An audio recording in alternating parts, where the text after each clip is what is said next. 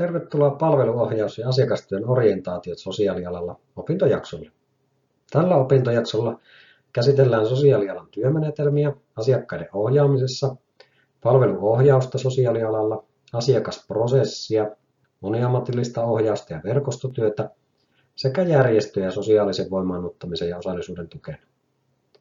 Toivotan sinulle oppimisen iloa. Tulet menestymään erinomaisesti. Mitkä ovat yleisimpiä asiakastyön menetelmiä sosiaalialalla? Aloitin keväällä 2021 työskentelyn jatkuvan oppimisen kehittämiseen liittyvässä hankkeessa Kajaanin ammattikorkeakoulussa ja tuossa hankkeessa kartoitettiin kyselyllä sosiaalialan työntekijöiden osaamista. Yhtenä kysymyksenä vastaajia pyydettiin kirjaamaan yhdestä kolmeen erilaista asiakastyön menetelmää, mikäli hän hyödynsi niitä työssään. Tähän kyselyyn vastanneet henkilöt työskentelivät Kainuun ja Pohjois-Pohjanmaan alueella eri sosiaalialan työtehtävissä. Vastaajia oli yhteensä 38. Vastaajien nimeämät yleisimmät asiakastyön menetelmät liittyvät ratkaisukeskeisyyteen, toiminnallisiin menetelmiin, dialogiin ja dialogisuuteen, moniammatilliseen työhön, systeemiseen lastensuojelutyöhön sekä palveluohjaukseen. Yksittäisiä mainittuja työmenetelmiä olivat myös esimerkiksi erilaiset mittarit tai lomakkeet.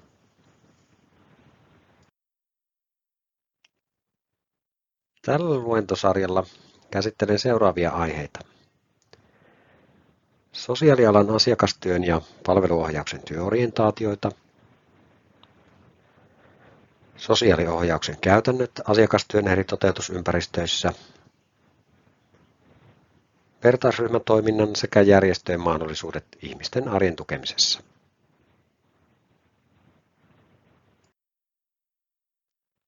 Sosiaalialan asiakastyö ja palveluohjauksen erilaisia työorientaatioita. Lienee sanomattakin selvää, että sosiaalialan ja varhaiskasvatuksen asiakastyöhön liittyvät työorientaatiot vaihtelevat.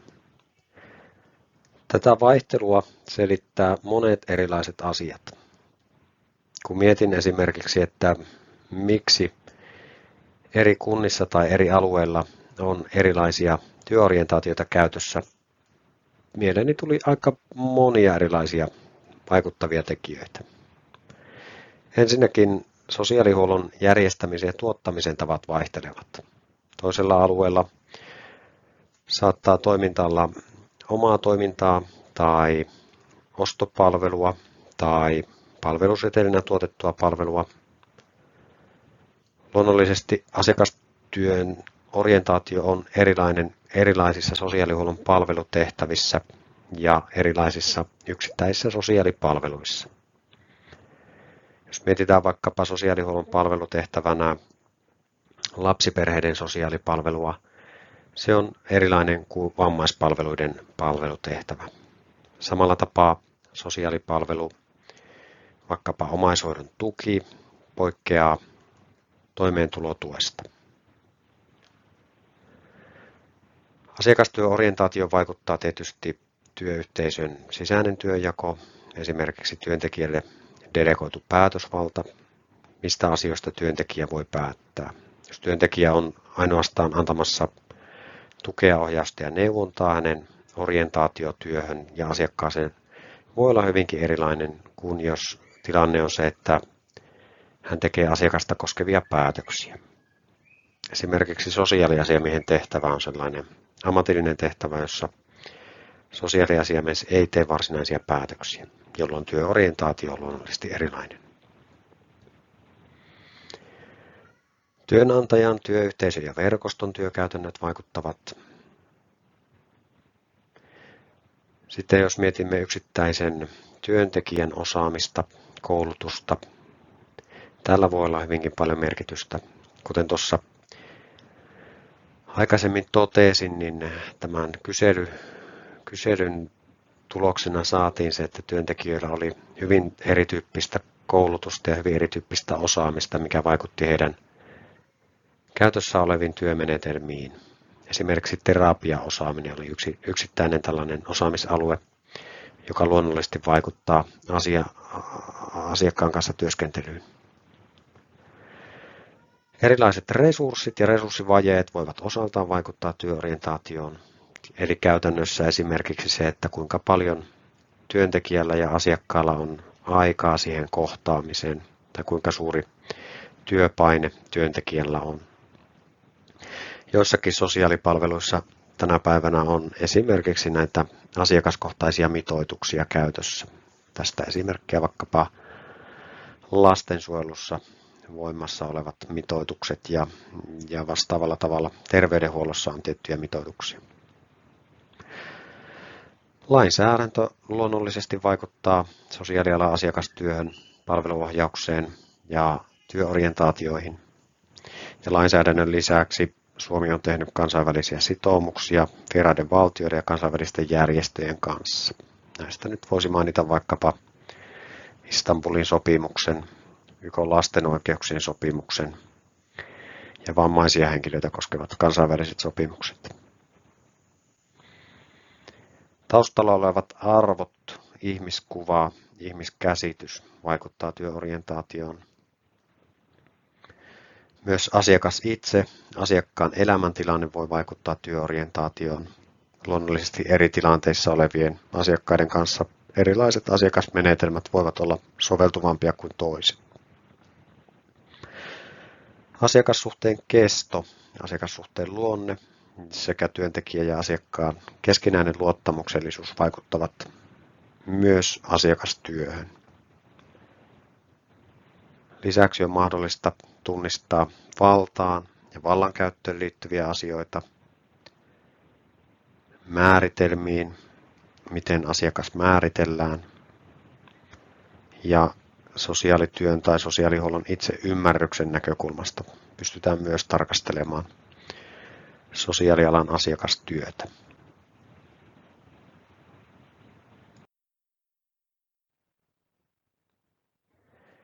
Palveluohjaus ja dialoginen asiakastyö. Palveluohjaus on käsitteellisesti hyvin lähellä sosiaaliohjausta ja toisinpäin sosiaaliohjaus on käsitteenä hyvin lähellä palveluohjausta. Sosiaaliohjaus on käsitteenä yleistynyt sosiaalihuoltolain uudistuksen ja muuttumisen myötä, mutta sosiaaliohjauksesta ja palveluohjauksesta on ollut paljon puhetta ja teoreettista analyysiä myös menneinä aikoina useita vuosikymmeniä. Voi ajatella myös niin, että palvelujärjestelmän muutos osaltaan on korostanut tai lisännyt sosiaali- ja palveluohjauksen merkitystä. Esimerkiksi Suomisen ja Tuomisen mukaan palveluohjausta on mahdollista määritellä monin eri tavoin painottaen eri asioita. Tällöin voidaan määrittelyssä ottaa huomioon muun muassa palveluohjaajan ja asiakkaan välinen suhde, palveluohjaajan oma toiminta, rakenteellisiin muutoksiin vaikuttaminen, toimintaa asiakkaan elämismaailman ja viranomaisten systeemimaailman välissä. Yhteistä näille määritelmille on se, että palveluohjaajan toimeksiantaja ja päämies on asiakas itse.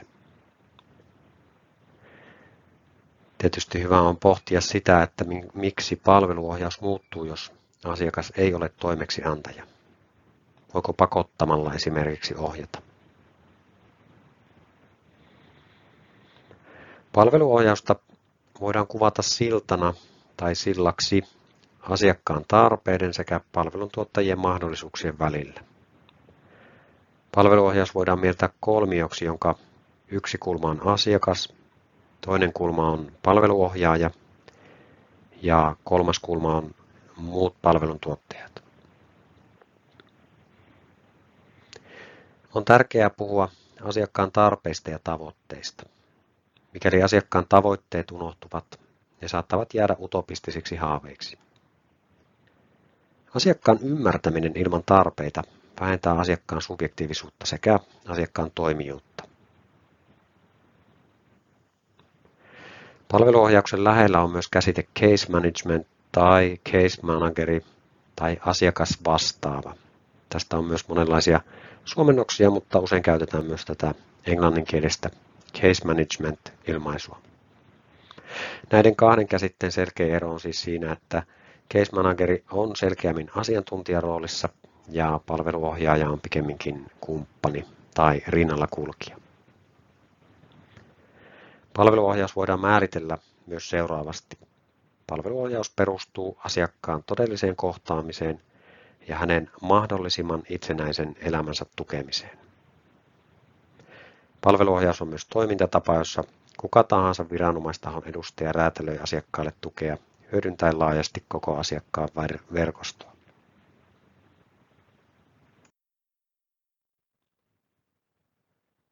Palveluohjauksen nelikenttä. Palveluohjausta on mahdollista tarkastella nelikenttänä, jossa ääripäät muodostuvat esimerkiksi yksilökohtaisen työn ja rakenteellisen työn välillä. Ja toisaalta tarkasteluun kuuluu hoidollinen näkökulma sekä kansalaisoikeudellinen näkökulma. Ja jos palveluohjauksesta muodostetaan näin nelikenttä, niin huomataan, että esimerkiksi yksilökohtaisessa työssä, jossa painotetaan kansalaisoikeudellista näkökulmaa, niin asiakkaan tavoitteet korostuvat. Esimerkiksi asiakkaan itsenäinen elämä, voimaannuttaminen ja asiakaslähtöisyys. Sekä palveluohjaus että case management sisältävät saman perusajatuksen, eli molemmissa tuetaan asiakasta. Eroja on kuitenkin huomattavissa. Palveluohjauksessa keskeistä on asiakkaan itsenäisen elämän ja voimavarojen tukeminen, ja case management taas kiinnittää huomiota asiakkaan sairauteen tai asiakkaan palveluiden tarpeeseen, asiakkaan hoidon sekä palvelujen yhteensovittamiseen ja näiden koordinointiin.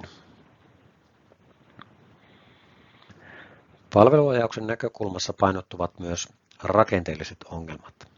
Esimerkiksi köyhyyden ei palveluohjauksessa usein katsota johtuvan pelkästään asiakkaasta, jolloin se olisi yksilötason ongelma, vaan palvelujärjestelmän toimintahäiriöistä, esimerkiksi toimeentulotuen alikäytöstä ja toimeentulotuen leimaavuudesta.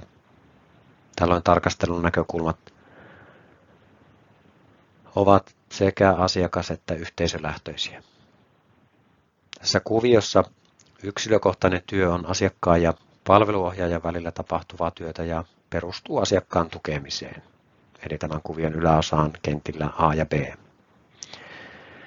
Kentässä B se on asiakkaan toimeksiannosta tapahtuvaa, kun taas kentässä A se on asiakkaan motivoimista ja vahvistamista. Rakenteellinen työ tässä kuviossa alhaalla ja kentät C ja D taas kohdistuvat palveluntuottajiin tai palvelujärjestelmään. Kenttä C on asiakkaan toimeksiannolla tapahtuvaa.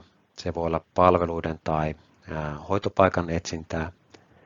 Ja kenttä D on asiakkaan palveluiden varmistamista ja yhteiskunnallista vaikuttamista. Tämä palveluohjauksen nelikenttä on siis Suomisen ja Tuomisen teoksesta. Suomisen ja Tuomisen mukaan palveluohjauksen perustuvia työotteita on Suomessa käytännössä kolmenlaisia. Varsinainen palveluohjaus perustuu asiakkaan ja palveluohjaajan tiiviiseen suhteeseen, eikä palveluohjaaja käytä viranomaisvaltaa asiakkaaseen. Palveluohjauksellinen työote on asiakkaan koordinoimista ja palveluiden varmistamista, ja palveluohjaajana voi toimia viranomainen oman työnsä ohella. Toisina voidaan havaita konsultoiva tai neuvova työote, jossa asiakas saa apua selvärajaiseen ongelmaansa. Eli varsinainen palveluohjaus, jossa oli tiivistä yhteistyötä, mutta ei viranomaisvaltaa. Palveluohjauksellinen työote, joka oli siis viranomaisen toimintaa esimerkiksi oman työn ohella. Ja kolmantena tällainen yleinen konsultoiva tai neuvova työote. Sosiaalihuoltolaissa mainittu sosiaaliohjaus on minun käsityksen mukaan lähinnä tätä palveluohjauksellista työotetta – mutta niin kuin sanoin alussa, niin käsitemäärittelymät vaihtelevat sekä sosiaali- että palveluohjauksen osalta.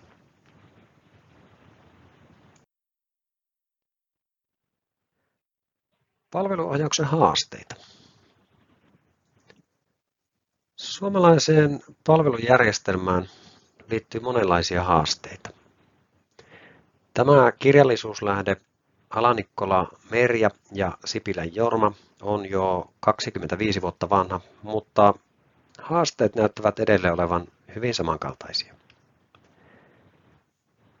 Jos näitä haasteita tarkastellaan 2020-luvun silmälasein, on osa haasteista edelleen erittäin ajankohtaisia. Esimerkiksi tässä listalla ensimmäisenä mainittu palvelut ja etuudet ovat joustamattomia, eivätkä vastaa yksittäisten henkilöiden tarpeita. Palveluiden ja etuuksien joustamattomuutta on viime vuosina yritetty niin Euroopassa kuin Suomessa ratkaista esimerkiksi kehittämällä henkilökohtaista budjetointia. Henkilökohtainen budjetti voisi tarkoittaa kehitysvammaisen tai vammaisen henkilön tai ikääntyneen henkilön arjessa ja käytännössä sitä, että asiakkaan palveluiden järjestämiseen käytettävä taloudellinen resurssi olisi viranhaltijan tai viranomaisen sijaan aiempaa enemmän asiakkaan omassa päätösvallassa. Henkilökohtainen budjetti voi olla kokonaan tai ainakin joiltakin osin asiakkaan itsensä hallittavissa ja päätettävissä. Myös toinen haaste, eli palveluja ei kohdenneta niitä eniten tarvitseville, kun taas vähemmän tarvitsevat voivat saada niitä suhteellisesti enemmän, voidaan ajatella olevan ajankohtainen. Samalla tapaa kuin hyvinvointi näyttää kasautuvan Suomessa, myös pahoinvointi kasautuu tietyille väestöryhmille. Sosiaalihuollossa tai sosiaaliturvassa ei kuitenkaan tunnisteta yleensä niin sanottuja kanta-asiakkuusalennuksia, vaikka sosiaalihuollon tavoite on perinteisesti ymmärretty tavoitteena tehdä itsensä tarpeettomaksi. Lisäksi sellainen keskeinen ajatus on ollut, ettei sosiaalipalvelut saisi aiheuttaa itsessään riippuvuutta palvelujärjestelmästä. Kolmas palveluohjauksen haaste liittyy palvelutarpeiden muutoksien seurantaan. Myös tähän näkökulmaan on löydettävissä ajankohtaisia näkökulmia. Esimerkiksi lastensuojelulain uudistuksessa on tarkoitus säätää niin, että lastensuojelun asiakkuutta seurattaisiin aiempaa tiiviimmin ja lastensuojelun asiakkuus myös päätettäisiin selkeämmin, mikäli lapsen tai perheen palvelutarpeet loppuvat ja toisaalta mikäli palveluiden tarve merkittävästi kasvaa tai lisääntyy. Listalla neljäntenä on mainittu palveluntuottajien tietämättömyys toisistaan. Tuntuu hieman erikoiselta nykyajan tietoyhteiskunnassa, että palveluntuottajien välillä on vielä haasteita tiedon siirrossa tai tiedon vaihdossa tai tietämättömyydessä. Huomioarvoista on, että tämä ongelma tulee olemaan olemassa jatkossakin. Eri viranomaiset eivät esimerkiksi tällä hetkellä pääse automaattisesti toistensa asiakastietoihin, asiakasrekistereihin, vaan tietojen saatavuus voi vaatia erillistä tietopyyntöä. Tämän lisäksi tietojärjestelmät eivät välttämättä keskustele keskenään ja niin edelleen. Palvelujärjestelmän muuttuessa entistä enemmän digitaaliseksi tai teknologia-avusteiseksi jää nähtävyksi, millaisia ratkaisuja asiaan saadaan. Myönteistä on se, että ehkä jo 2030-luvulle tultaessa esimerkiksi sosiaalihuollon kanta-arkisto on reaaliaikainen ja mahdollistaa yhä enemmän tämän sokean pisteen ratkaisuja. Asiakkaan näkökulmasta tilannetta on usein kuvattu kuin muistisairaan ihmisen kanssa asioimiseksi. Asiakas joutuu toistuvasti kuvaamaan ongelmaansa tai elämäntilannettaan, mikäli työntekijät tai palveluntuottaja vaihtuu. Asialistalla kohta viisi. Rahoittaja ei käytä niukkoja resursseja harkitusti eikä ole edes selvillä vaihtoehtojen kustannuksista. Tämä niukkojen resurssien käyttö harkitusti kytkeytyy kansallisella tasolla valtion budjetin rakentamiseen, alueellisella tasolla kuntien budjetointiin ja jatkossa niin sanottujen maakuntien tai hyvinvointialueiden taloudellisten resurssien käyttöön. Tietona on, että sosiaali- ja terveyspalveluissa yleisiä säästöpotentiaalin kohteita ovat esimerkiksi ympärivuorokautiset palvelut kaikissa ikä- ja asiakasryhmissä. Toisaalta vaihtoehtoiskustannuksista on kuitenkin varsin rajallisesti tietoa saatavilla ja tämä tieto koskettaa usein vain hyvin rajattuja kokonaisuuksia tai yksittäisiä palveluja. Palveluohjauksen haasteina voidaan liittää myös vastuut ja vastuiden määrittely. Vastuuden määrittelyn osalta neljännesvuosisadassa on ainakin lainsäädännön osalta tapahtunut merkittävää kehitystä. Niin sanottu erityistä tukea tarvitsevien asiakkaiden osalta vastuu kuuluu sosiaalihuollossa selkeästi sosiaalityöntekijälle. Tämäkin määrittely on luonnollisesti haasteellinen, koska mikäli asiakkaan avun tai palveluiden tarve on jakautunut usealle eri palvelusektorille tai useaan eri sosiaalihuollon palvelutehtävään, voi vastuumäärittely taas hämärtyä. Alanikkola ja Sipilän listalla seitsemäs kohta Palvelut eivät tue riittävästi kotona asumista ja informaaleja hoivaajia on niin ikään ajankohtainen. Informaalisen hoivan näkökulmasta on hyvä huomata se tosiasia, että mikään yhteiskunta ei tule talouden näkökulmasta kestämään sitä, että ammattihenkilöt hoitavat kaiken kansalaisten avun tarpeen. Epävirallinen tai informaalinen hoiva ja huolto, vertaistuki, läheiset, ystävät ja muut ihmiset ovat ratkaisevan tärkeitä myös tulevaisuudessa. Teknologia on tuonut tähän joitakin uusia avauksia. Internetissä on tarjolla erilaisia palveluja, joiden avulla voi helposti pyytää apua tai saada apua ilman viranomaiskontakteja. Näitä palveluja on kampanjaluonteisesti tarjolla esimerkiksi sosiaalisessa mediassa, mutta niitä on kehitetty myös tietoisesti. Mainitsen tässä esimerkiksi Yhteismaa ryn nappinaapuripalvelun, joka voi helpottaa osaltaan avun pyytämistä ilman viranomaiskontaktia.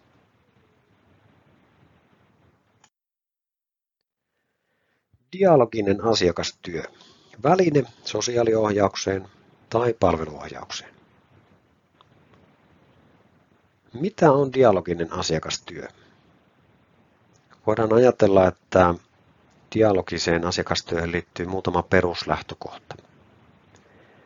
Se on ensinnäkin ei-tietämistä. Ei tiedetä valmiiksi. Toisaalta dialogiseen asiakastyöhön liittyy aina luottamus, luottamuksellisuus ja luottamuksellinen suhde. Dialoginen asiakastyö voidaan myös nähdä välineenä muutokseen. Asiakkaan ja palveluohjaajan suhde ei luonnollisesti voi toimia niin, että heti kun asiakas on kertonut ongelmansa, niin työntekijä tietää ratkaisun asiakkaan ongelmaan. Tämä ei-tietäminen edellyttääkin epävarmuuden sietämistä palveluohjaajalta tai työntekijältä. Suhteessa yleensä edetään vähitellen, jolloin tavoitteet ja ongelmien ratkaisukeinot voivat muuttua. Dialoginen suhde asiakkaan ja ohjaajan välillä on tällöin väline, jonka kautta muutos mahdollistuu. Vuorovaikutusosaaminen on tällöin keskeinen osa sosiaali- ja terveydenhuollon ammattilaisten ammattitaitoa.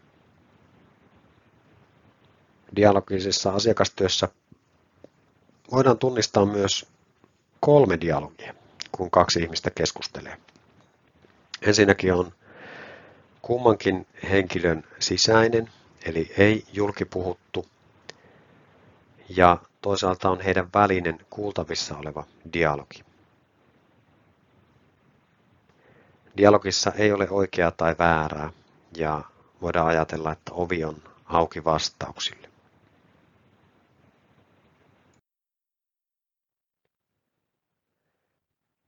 On olemassa yksinkertaisia toimintaohjeita, dialogisuuden lisäämiseen asiakastyössä ja verkostotyössä.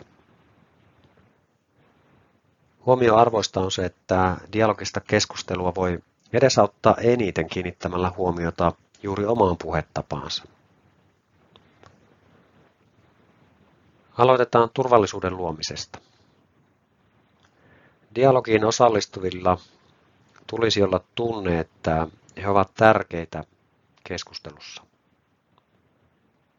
Työntekijät tai työryhmän tulee omalla toiminnallaan lisätä turvallisuutta ja lisätä ennustettavuutta.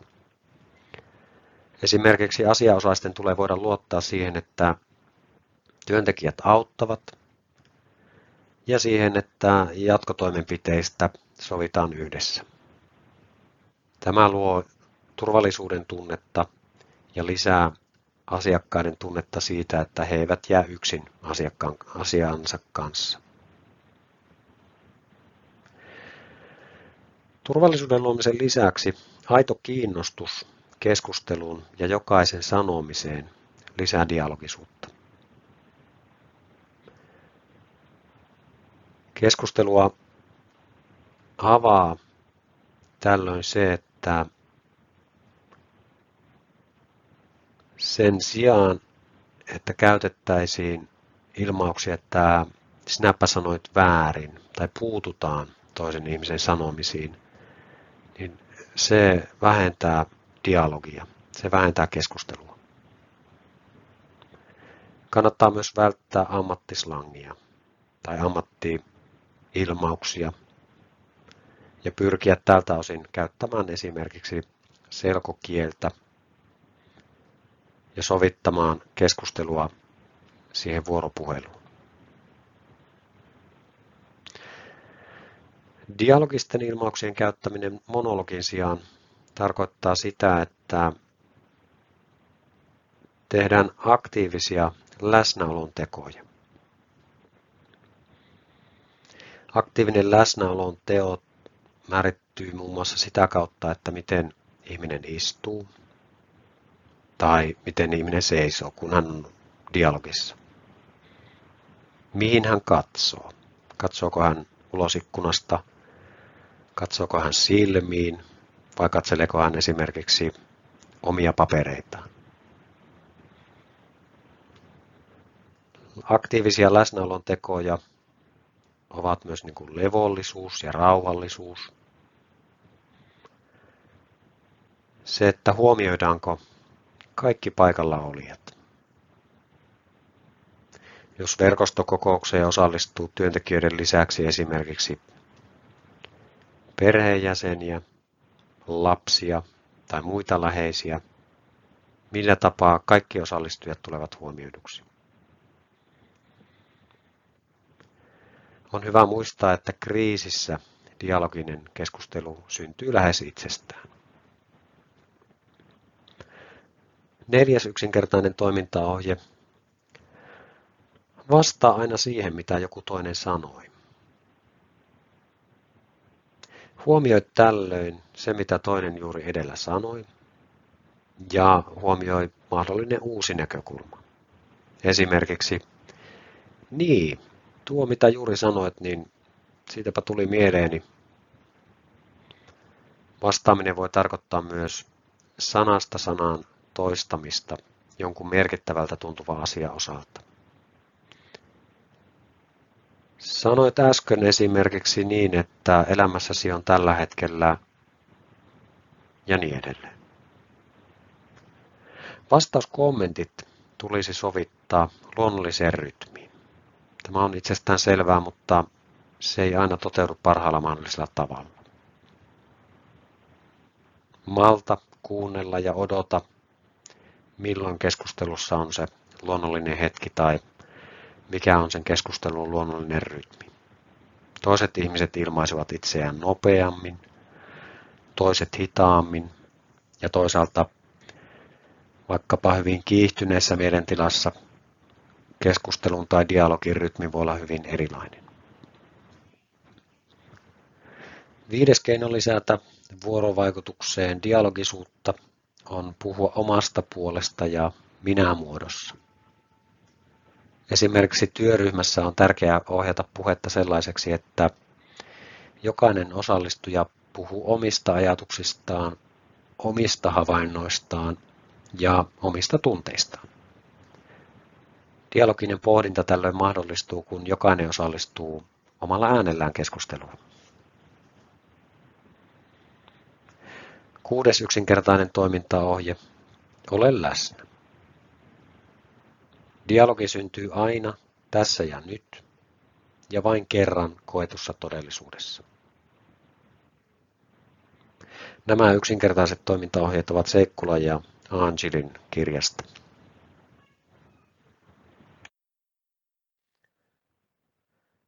Otetaanpa lisää näkökulmia asiakastyön vuorovaikutukseen. Pohdippa seuraavia kysymyksiä. Miten sinä olet vuorovaikutuksessa asiakkaan kanssa? Miten sinä olet vuorovaikutuksessa potilaan kanssa? Jos olet itse asiakkaana, miten olet vuorovaikutuksessa? Jos olet jo työelämässä, minkälaiset näkemykset korostuvat työyhteisössäsi? Onko dialogiseen vuorovaikutukseen mahdollisuuksia työssäsi? Miten työntekijän aitous voi vaikuttaa vuorovaikutukseen?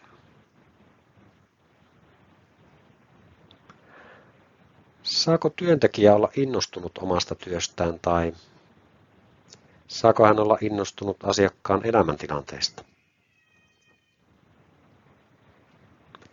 Miten työntekijän oma persoonallisuus vaikuttaa vuorovaikutukseen?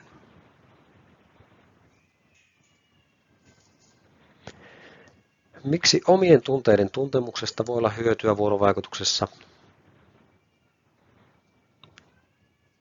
Miten sanattomalla viestinnällä voi rakentaa luottamusta toiseen? Tunnistatko työyhteisössäsi tai muussa yhteisössä loukkaavia nimityksiä tai luokituksia, joita asiakkaista käytetään?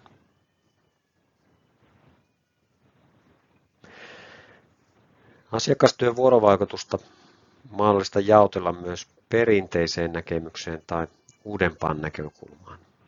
Aloitan tässä perinteisestä näkökulmasta. Perinteisesti ajatellaan, että ihmisen käyttäytymistä voidaan tarkasti mitata ja ennustaa. Ajatus on vähän tällainen Fordistinen tai Tayloristinen johtamisoppiin perustuva ajatus siitä, että kaikki on mitattavissa, kaikki on ennustettavissa. Tällöin ajatellaan myös, että aikaisemmat elämänkokemukset selittävät luonnollisesti tulevia tapahtumia.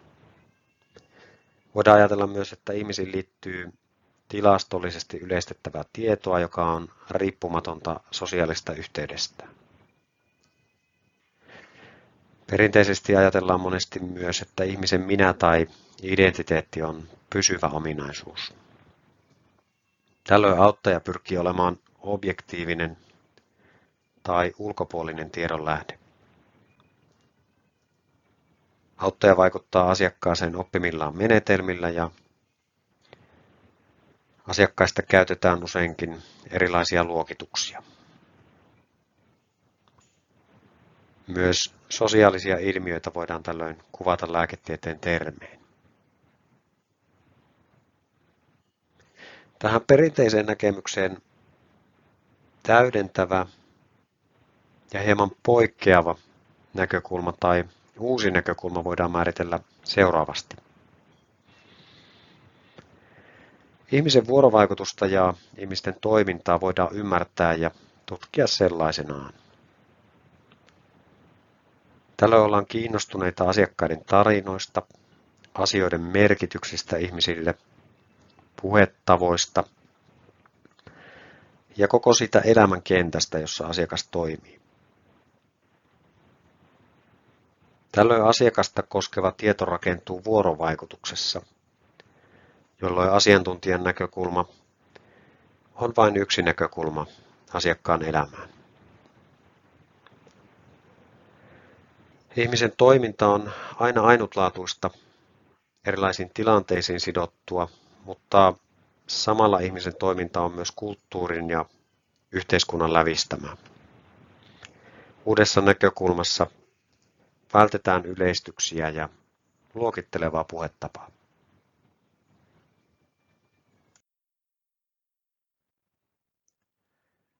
Asiantuntijakeskeinen orientaatio vuorovaikutukseen.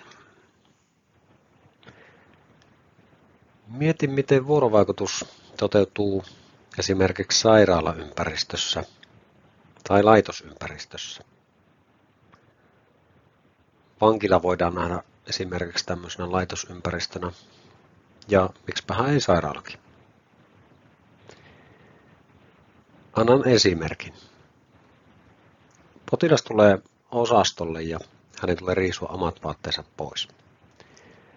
Hän saa tilalle sairaalan vihreät ja osin väärän kokoiset vaatteet. Lääkäreillä ja henkilökunnalla on luonnollisesti omat vaatteet tai vähintäänkin eri väriset vaatteet. Käytetty kieli poikkeaa Suomesta. Puheen seassa voi olla vieraskielisiä sanoja tai ilmauksia osin vaikkapa latiinaa. Korostuuko tällöin asiantuntijakeskeisyys liikaa? Miten asiantuntijakeskeisyyttä voitaisiin vähentää? Vastaavasti on mahdollista miettiä, minkälaisissa sosiaalipalveluissa asiantuntijakeskeinen orientaatio korostuu. Karina Mönkkönen on tunnettu suomalainen asiantuntija, joka on tutkinut ja kirjoittanut paljon vuorovaikutuksesta. Mönkkönen kuvaa asiantuntijakeskeistä orientaatiota muun muassa suhteen luonteen näkökulmasta. Asiantuntija on yleensä auktoriteetti asemassa, katsoo ikään kuin ylhäältä alaspäin. Asiantuntijakeskeisyydessä korostuu myös ongelmien tulkinta tai psykologisointi yksipuolisesti. Asiantuntija päättää tai tulkitsee, tekee ratkaisut siitä, että mikä on vikana tai mikä ongelma on tai mikä tilanteessa voisi auttaa. Työntekijä ei usein tällöin liikahda omasta näkökulmastaan. Ja luonnollisesti työntekijä määrittää keskustelun kulkua omien määritelmiensä tai, tai vallan näkökulmasta. Asiantuntijakeskeisessä orientaatiossa työntekijä myös määrittelee tai luokittelee asiakkaan sekä suunnittelee toimenpiteitä ilman asiakkaan tai hänen läheistensä osallisuutta. Asiantuntijakeskeiseen orientaatioon liittyy myös erilaisia ongelmia ja haasteita. Niin kuin Mökkönen tuo esille, vastuu ei kehity pakottamalla, mutta luonnollisesti voi olla tilanteita, joissa valtaa joudutaan tilapäisesti tai joskus käyttämään. Erilaiset ideologiset vallanmuodot taas voivat olla näkymättömiä. Myös ansiot vääristyvät. Ongelma nähdään asiakkaassa ja onnistuminen voidaan määrittää tai määritellä työntekijän onnistumisena.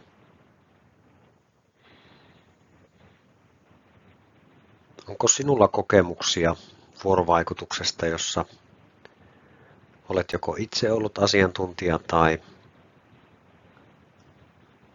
tai joku toinen on toiminut asiantuntija auktoriteettina sinun, sinuun kohdistuen.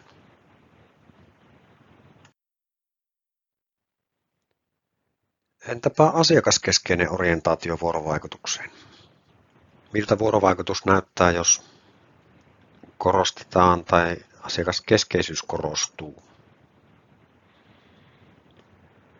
Suhteen luonne on tällöin erilainen. Asiakas nähdään oman elämänsä parhaana asiantuntijana. Työntekijän positio tai asema on neutraali tai neutraalimpi. Se voi olla myös myötäilevä. Ja asiakkaiden tarpeet korostuvat vuorovaikutuksessa.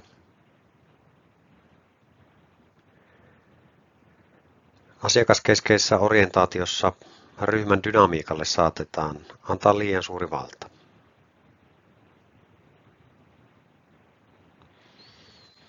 Asiakaskeskeistä orientaatiotakaan ei tulisi nähdä täysin ongelmittomana tai ilman haasteita. Tällöin toinen voi ymmärtää, mutta ei vastaa. Samoin voidaan toimia liikaa toisen ehdoilla. Myös asiakaslähtöinen puhetapa saattaa kätkeä vallan tai sisältää vallankäyttöä, joka on piiloteltua.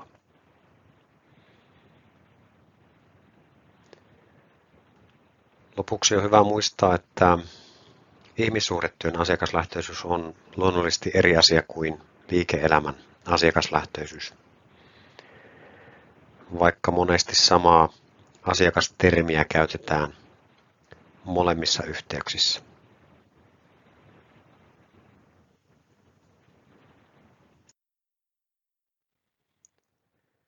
Entäpä dialoginen orientaatio vuorovaikutuksessa? Vuorovaikutussuhteen luonnetta voidaan Mönkkösen mukaan kuvailla tällöin seuraavasti. Tieto rakentuu toimijoiden välissä. Samalla toimitaan kaikkien ehdoilla, ei asiantuntijan eikä pelkästään asiakkaan ehdolla, vaan kaikkien ehdolla. Maailmaa arvostetaan ja merkityksellistetään vuorovaikutuksessa. Tällöin ei korostu ehkä asiakkaan arvomaailma tai työntekijän arvot, vaan merkitystä ja arvostuksia etsitään ja rakennetaan vuorovaikutussuhteen avulla. Samalla yhteinen ihmettely avaa tietä yhteistoimintaan tai yhteistoiminnallisuudelle. Myös dialogiseen orientaatioon liittyy ongelmia ja haasteita. Aina ei synny oikeutusta dialogiin. Yhteisöllisissä rakenteissa voi olla puutteita ja toisaalta liikaa tietäminen voi korottaa kynnystä kääntyä toisen puoleen.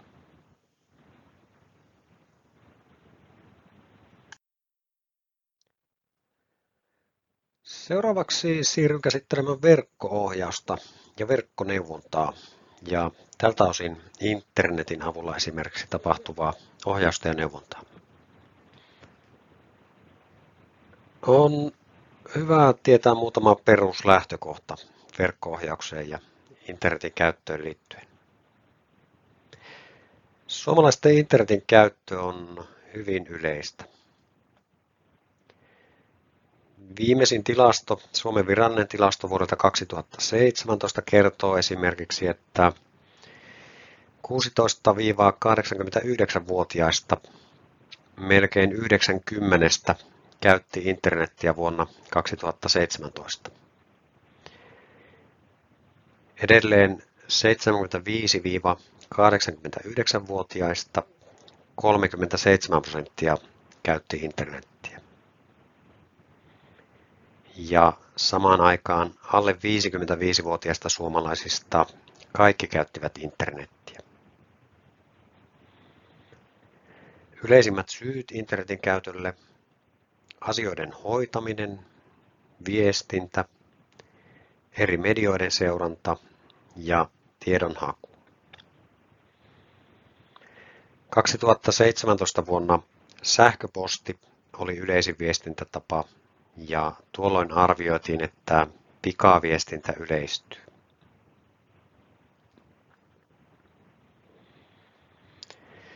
Internet toimiikin monelle suomalaiselle ja kansainvälisesti avun lähteenä. Samaan aikaan erilaiset verkkopalvelut täydentävät perinteisiä auttamisen muotoja ja verkkoauttamisen erityispiirteiden huomiointi auttaa kehittymään ja kehittämään internetissä tapahtuvaa auttamista.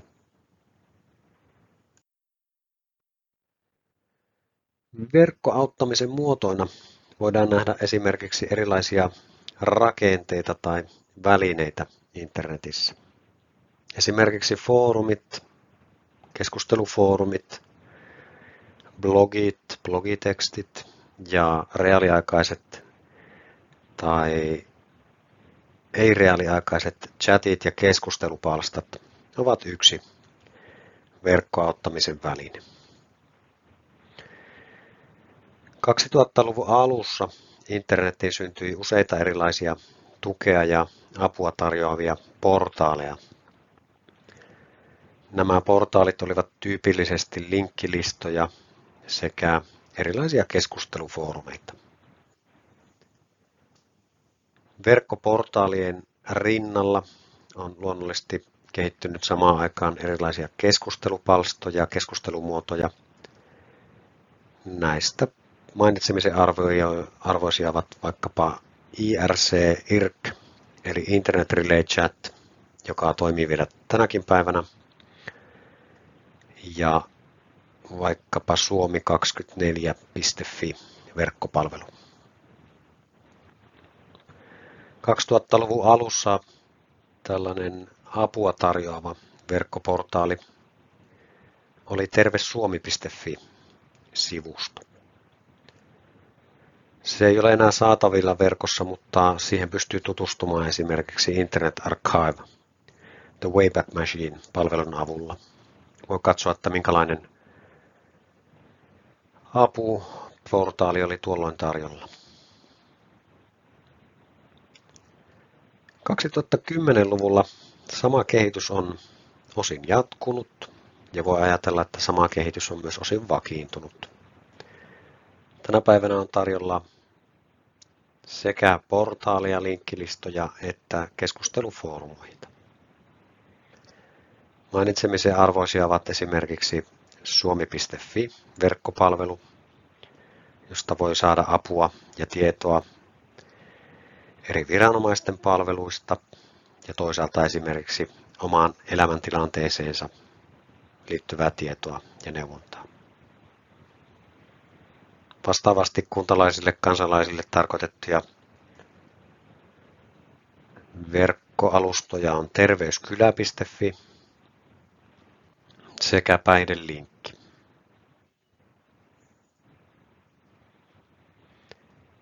Verkkoauttamisessa voidaan ajatella olevan uusia avauksia sekä vanhoja tai olemassa olevia kehityssuuntia.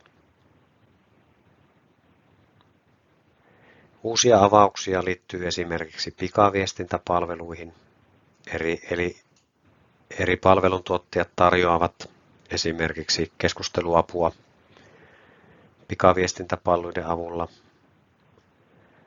Sosiaaliseen mediaan liittyvät kehityssuunnat ovat tuoneet uusia mahdollisuuksia ihmisten omaehtoiseen keskusteluun. Chat-palvelut ja erityisesti tällaiset ää, automaattiset chatbotit ovat yleistyneet viime vuosina. Yksi uusi avaus tai kehityssuunta liittyy myös anonymiteettiin, eli esimerkiksi torselaimen avulla on mahdollista hankkia itselleen yhä enemmän anonymiteettia verkossa. Kehityssuuntana voidaan pitää myös mobiililaitteiden mahdollistamaa muutosta. Eli jos aikaisemmin internettiä käytettiin paljolti pelkästään tietokoneen tai kannettavan tietokoneen avulla, niin tänä päivänä älypuhelimilla on helppo käyttää internettiä. Käynnissä on myös tämmöinen teknologinen konvergenssi. Yksi vanha kehityssuunta on viedä edelleen organisaatiokohtainen kehittäminen. Olen monesti itse pohtinut, että miksi Suomessa on niin paljon erilaisia verkkoalustoja. Yhden maakunnan alueella saattaa olla useita kymmeniä erilaisia ensinnäkin verkkosivuja, mutta myös erilaisia verkkoalustoja – asiakkaan, potilaan, kuntalaisen ja niin edelleen palveluiden järjestämiseksi. Ja toisinpäin on hyvin vähän sellaisia kansallisia palveluja, jotka palvelisivat helposti kaikkia kansalaisia. Päihdelinkki keskustelufoorumilta otin kuvakaappauksen tähän omaan esitykseeni. Siinä näkyy, kuinka paljon keskustelua on esimerkiksi rahapelaamiseen liittyen. Tuolla foorumilla on Valtti-alaosio, joka tarjoaa vertaistukea liikaa pelaaville. Ja keskustelualue tuotetaan yhdessä pelihaittuja ja ehkäisevän ja vähentävän peluurin kanssa. Kirjoittaminen vaatii rekisteröitymisen, mutta foorumia on mahdollista lukea kirjoittamatta. Eri aiheita keskustelussa on melkein 1600 ja viestejäkin on yli 32 000 kesällä 2021.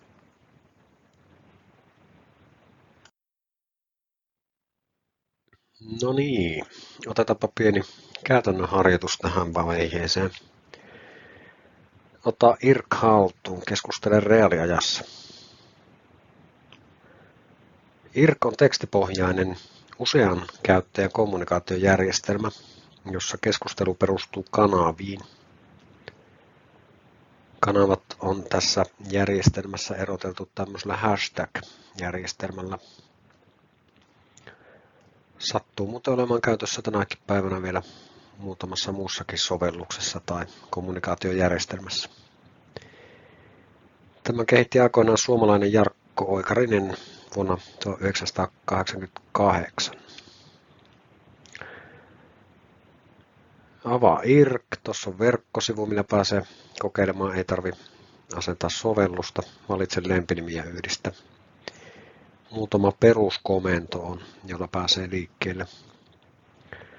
Kannattaa kokeillessa muistaa noudattaa net, netikettiä, eli netissä käyttäytymisen perussääntöjä. Jos mietit sitä, että miksi tämmöistä ikivanhaa tekstipohjasta järjestelmää kannattaisi edes kokeilla, niin tulet huomaamaan, että ei ne tämän kummosempia ole ne nykyaikaisetkaan keskustelujärjestelmät. Niissä saattaa olla hieman enemmän kermaa kakun päällä tai kauniimpia koristeita, mutta sama peruslähtökohta tai sama perusajatus on taustalla.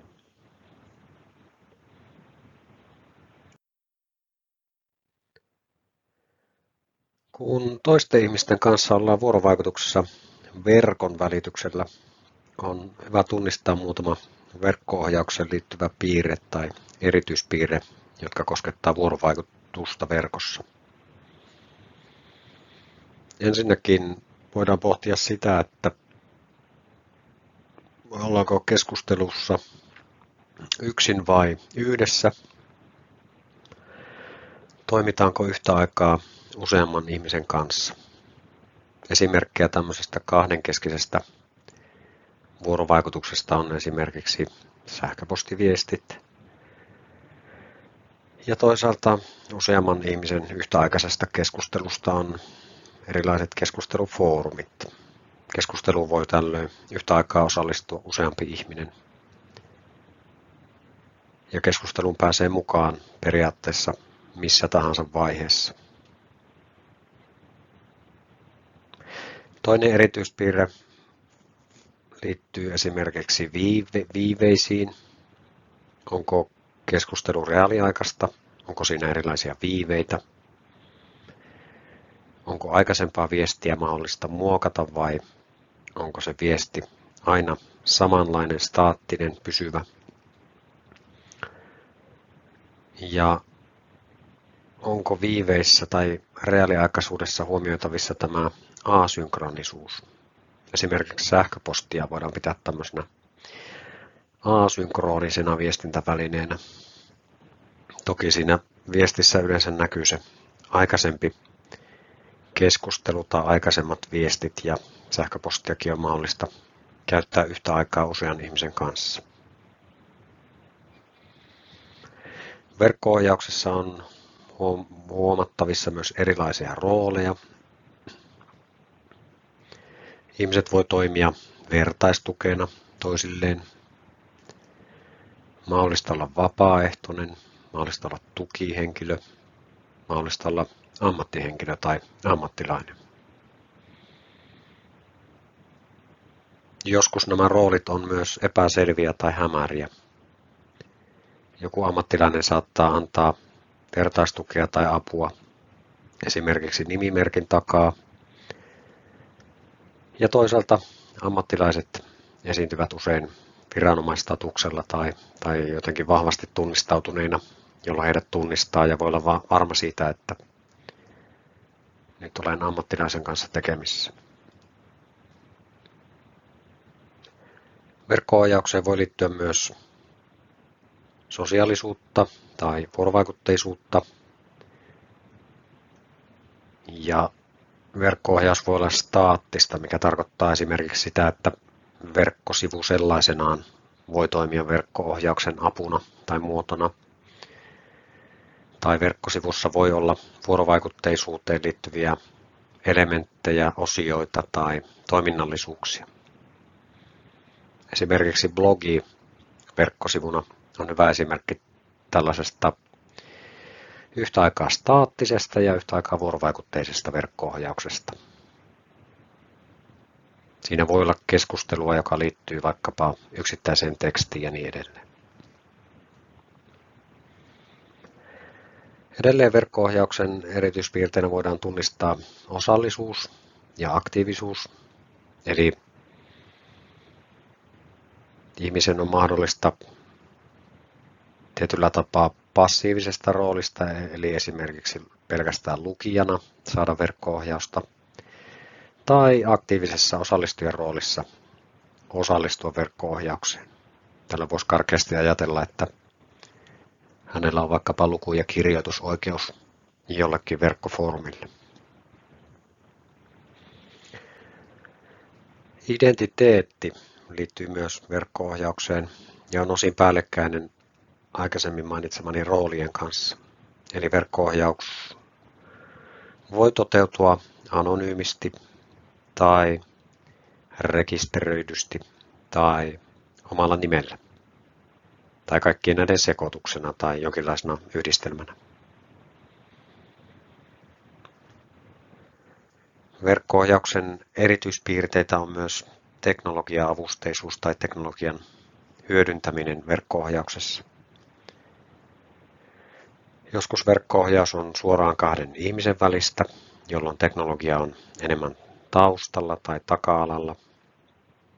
Joskus verkko-ohjaus on koneavusteista, eli tekoäly, keinoäly tai joku muu verkon toiminnallisuus tukee tai auttaa verkko-ohjauksessa. Ja luonnollisesti on myös esimerkkejä siitä, että verkko-ohjaus on jotenkin automatisoitu jolloin ihminen saa apua koneelta. Tästä viimeisestä voisi esimerkki olla vaikkapa chatbot-palvelu, jossa tietokone vastailee ihmisen hänelle esittämiin kysymyksiin.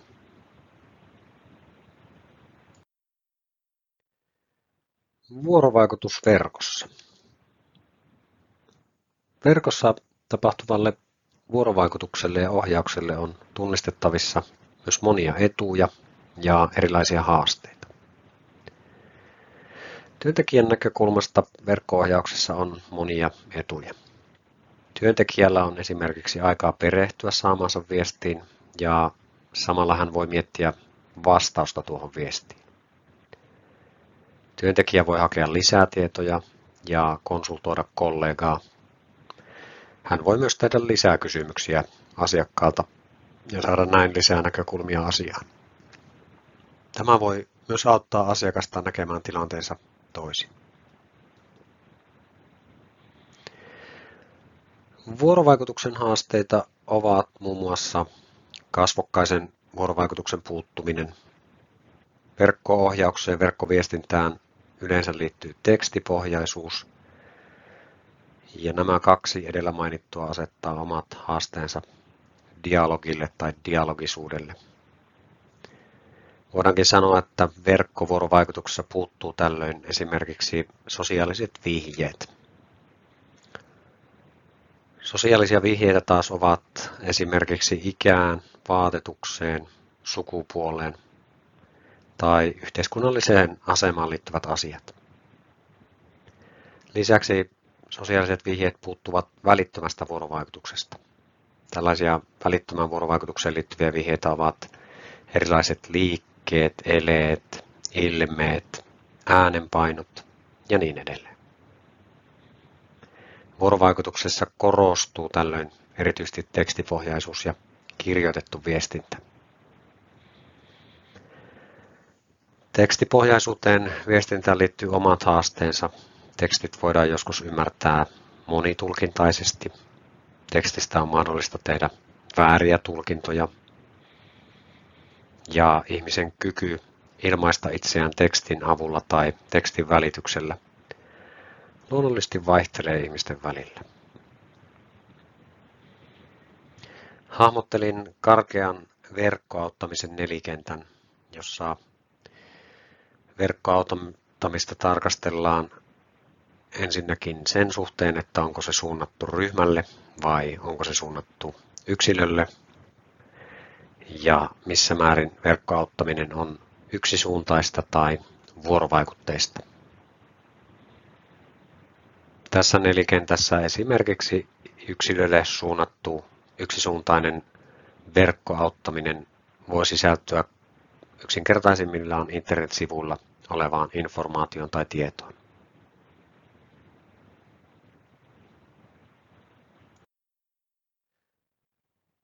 Pohdia kirja ylös. Nyt on aika tehdä muutama käytännön harjoitus. Ensimmäinen harjoitus. Tutustu Janne Vepsäläisen kirjoittamaan verkkoauttaja-blogiin. Verkkoauttaja-blogi löytyy internetistä https soturi.com kautta blogi. Kun käyt läpi hänen kirjoittamiaan tekstejä, pohdi esimerkiksi seuraavanlaisia kysymyksiä. Minkälaisia vinkkejä hän antaa verkossa tapahtuvaan ohjaamiseen ja auttamiseen? Minkälaisia vinkkejä hän antaa chat-keskusteluun? Minkälaisia teknologioita, alustoja ja välineitä hän käyttää auttamisessa? Mitä tarinoilla auttaminen on? Kun olet tutustunut hänen blogiteksteihin ja pohtinut vastauksia näihin kysymyksiin, niin kirja pohdintasi verkkoalustalle ja verkkokeskusteluun.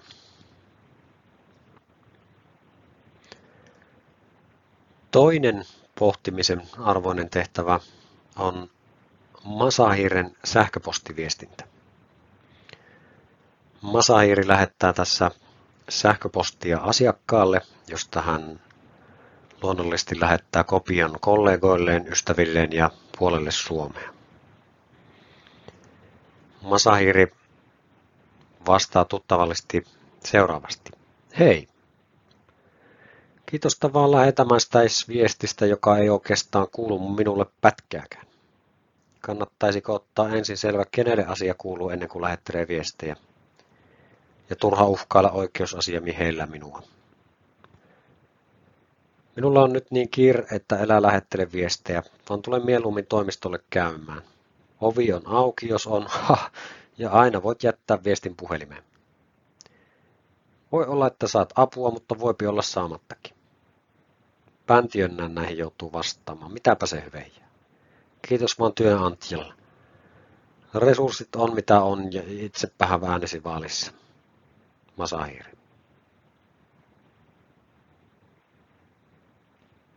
Pohdi ja kirjaa ylös, miten parantaisit Masahiren sähköpostiviestintää.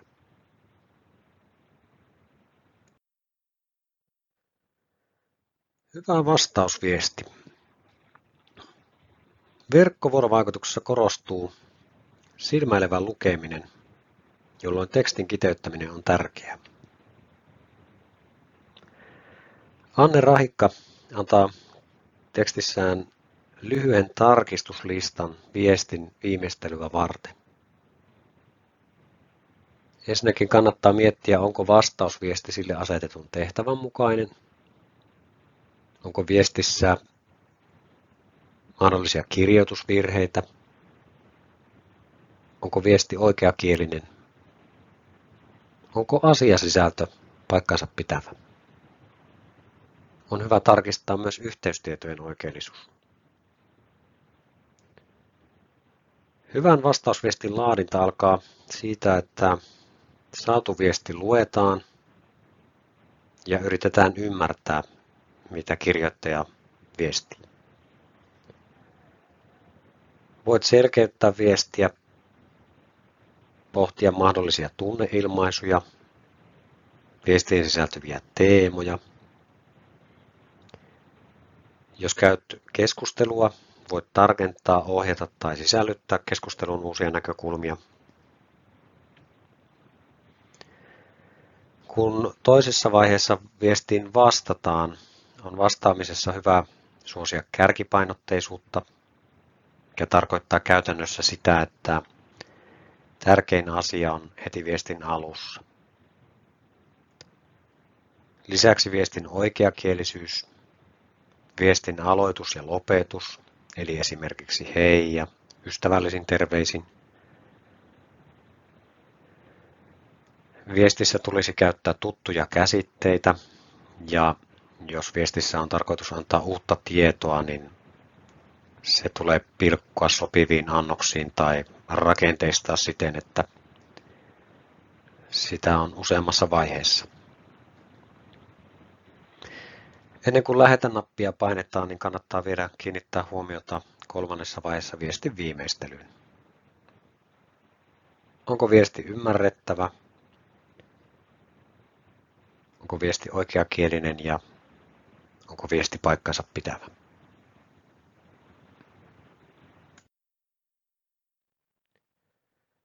Siirryn sitten käsittelemään kirjallisuusterapeuttisia harjoituksia. Kirjoittaminen ja kirjallisuus voivat olla helpompi tapa lähestyä oma elämä asioita kuin niistä suoraan puhuminen. Joskus kirjoittaminen on kirjaimellisesti helpompaa kuin puhuminen. Kirjallisuusterapeuttisen työskentelyyn kuuluu muun muassa ohjattu keskustelu sekä tunteiden ja ajatusten käsittely yhdessä toisen ihmisen kanssa. Kirjallisuusterapiassa tai kirjallisuusterapeuttisissa harjoituksissa olennaista on se, että tekstit mahdollistavat etäisyyden ottamisen asiaan tai vaikkapa tunteiden käsittelyyn. Suomessa toimii kirjallisuusterapeuttinen yhdistys, jonka internet-sivulta saa helposti aiheesta lisätietoa.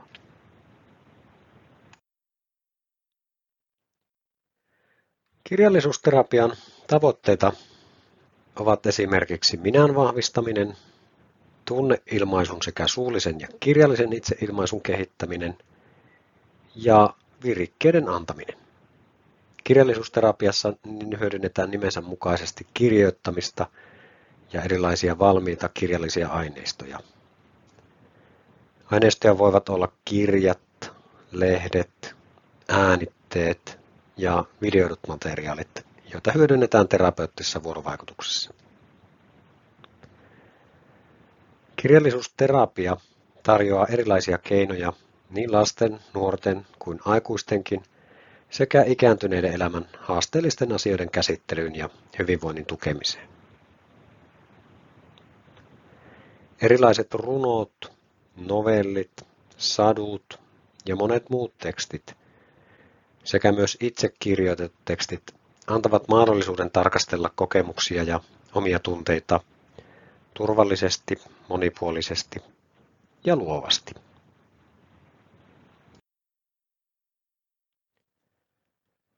Kirjallisuusterapeuttisilla harjoituksilla on monenlaisia hyötyjä. Harjoitukset herättävät oivalluksia ja ne tarjoaa myös näkökulmia muutokseen tai käynnissä olevaan muutosprosessiin.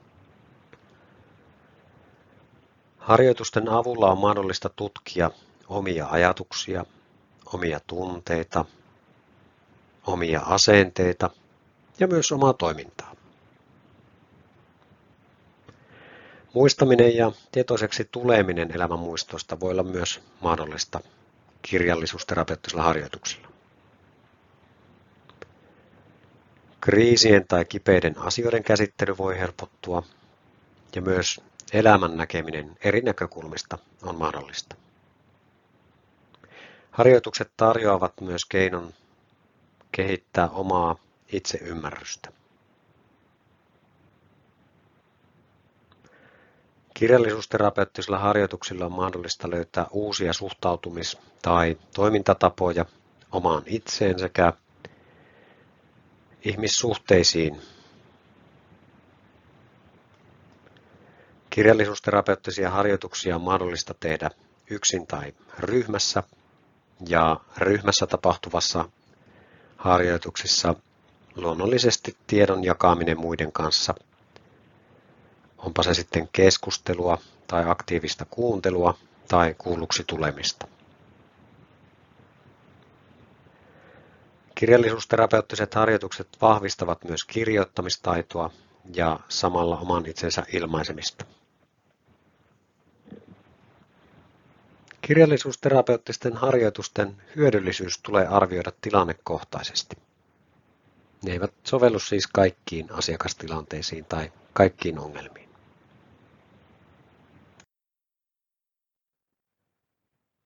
Kirjallisuusterapian hyödyntäminen käytännössä. Strande Malmäki tuo tekstissään esille erityisiä ohjaajan taitoja, joista on hyötyä kun kirjallisuusterapiaa toteutetaan käytännössä. Ohjaajan on hyvä olla perehtynyt luonnollisesti kirjallisuusterapiaan. Hänellä tulee olla asiakasryhmän tuntemus. Jos kirjallisuusharjoituksia tehdään ryhmässä, hänellä olisi hyvä olla peruskäsitys myös ryhmän dynamiikan toiminnasta tai ryhmien toiminnasta. Edelleen ohjaajan taitoihin kuuluu käsiteltävän aihepiirin tuntemus ja ryhmän ohjaamisen taidot. Ohjaajalla tulee olla kykyä olla läsnä ja kuunnella. Ohjaajan taitoja ovat myös selkeiden sääntöjen laatiminen tarvittaessa ja tilanteen ja harjoitusten ohjeistaminen Harjoituksille tulisi olla sopiva aika, sopiva paikka sekä materiaalin ja harjoitusten valintaan tulee kiinnittää huomiota ja tämä edellyttää ohjaajalta taitoja. Harjoituksia voi tehdä myös parityöskentelynä, jolloin useampi ihminen osallistuu ohjaajan tehtävään. Tästä on myös hyvä olla taitoja ja kokemusta. Kirjallisuusterapiassa hyödynnettävät tekstit ja aineistot ovat myös pohtimisen arvoisia. Hyviä aineistoja ovat esimerkiksi runot, tekstit, kuvat ja miksi ei videotkin. Hyvä aineisto on monipuolista. Se synnyttää tunteita ja palvelee tavoitteita. Hyvä aineisto on myös moniselitteistä. Hyvä aineisto on ymmärrettävää ja käsitettävää.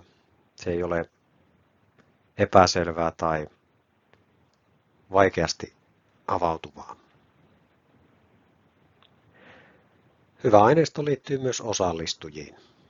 Osallistujilla voidaan ymmärtää eri aikakausia, yhteiskuntaa, yhteisöä osallistujien kulttuuria tai käsiteltävää aihetta. Esimerkiksi sellainen aineisto, joka toimii vaikkapa suomalaisten kirjallisuusterapeuttisina teksteinä, ei välttämättä toisessa kulttuurissa tai toisessa ajanhetkessä luonnollisesti toimi.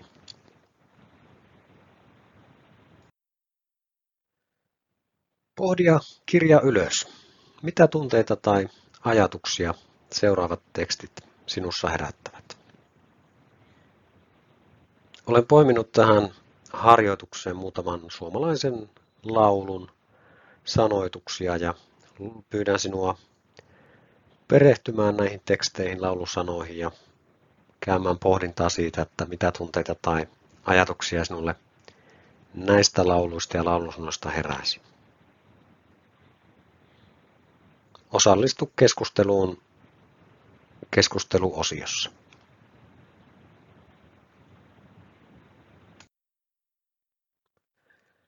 Seuraavaksi tarkastelen ja pohdin luennolla psykologisen traumatisoitumisen kohtaamista ja traumoja. Ensinnäkin on hyvä huomata, että erilaiset kokemukset joko yksin tai yhdessä muiden kokemusten kanssa aiheuttaa lapsille tai vanhemmalle traumoja. Suomessa on nostettu esille, että esimerkiksi lastensuojelun piirissä olevilla lapsilla yleisiä ilmiöitä ovat kaltoinkohtelu, perheväkivalta, vanhempien päihteiden käyttö, niukat resurssit ja näiden lisäksi esimerkiksi lastensuojelun toimenpiteet voivat aiheuttaa pelkoa ja jännitystä. Lapsen sijoittaminen kodin ulkopuolelle vaikkapa toistuvasti tai useaan kertaan vaikuttaa niin ikään lapsen kasvu- ja kehitysympäristöihin. Traumaperäiset stressireaktiot ja stressihäiriöt ovat melko tavallisia mielenterveyden häiriöitä.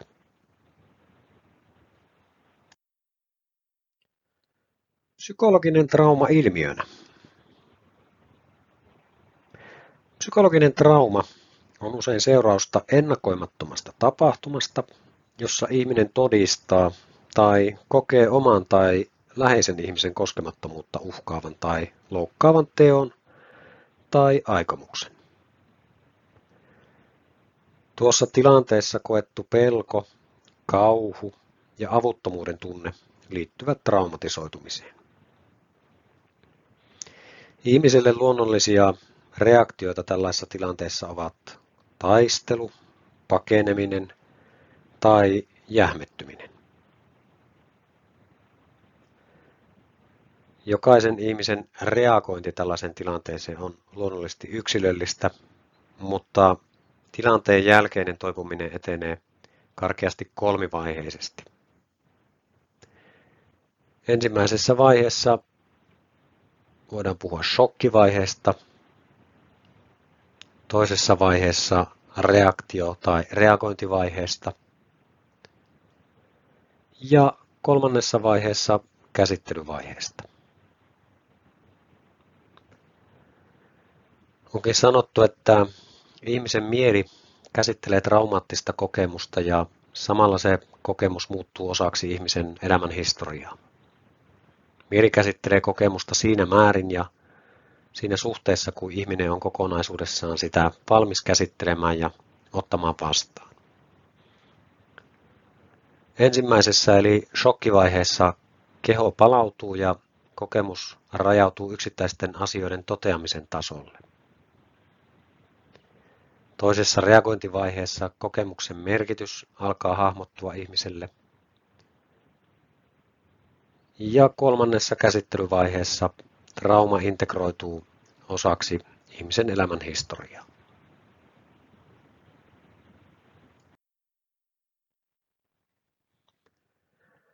Traumaperäinen stressihäiriö, josta käytetään usein ilmaisua PTSD. PTSD-oireista kärsivät jakautuvat karkeasti kahteen ryhmään.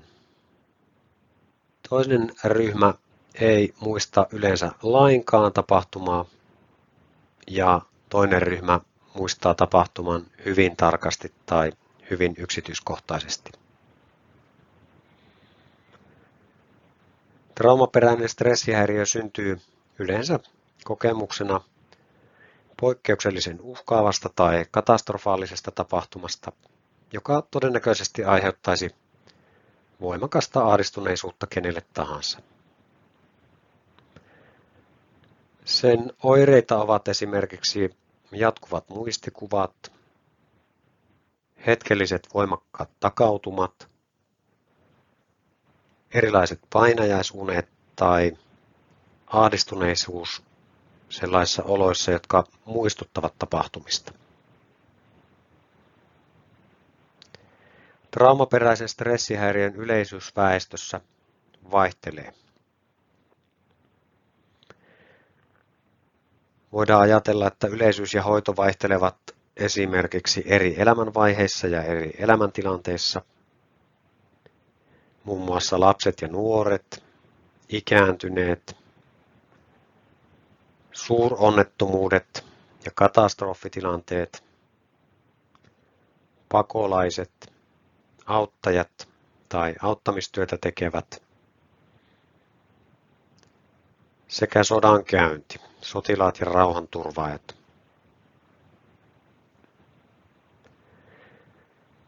Traumatisoituneen ihmisen hoitaminen on ammatillista työtä.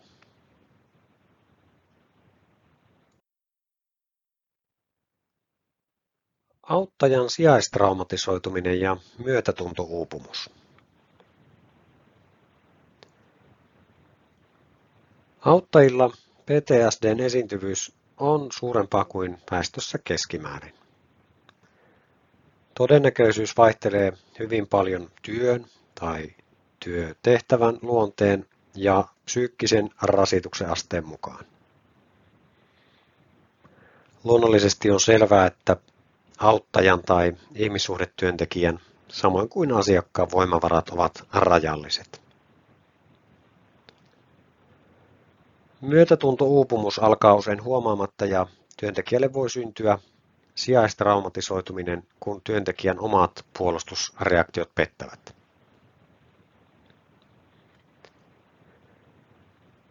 Empaattinen sitoutuminen tekee työntekijästä haavoittuvaisen intensiivisille tunteille.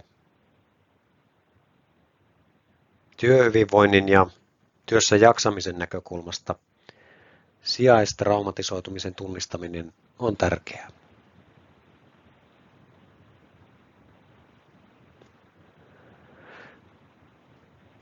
Sijaistraumatisoituminen voi vaikuttaa työntekijän kykyyn keskittyä työhönsä, hoitaa työtehtävänsä sekä oppia tai omaksua uusia asioita.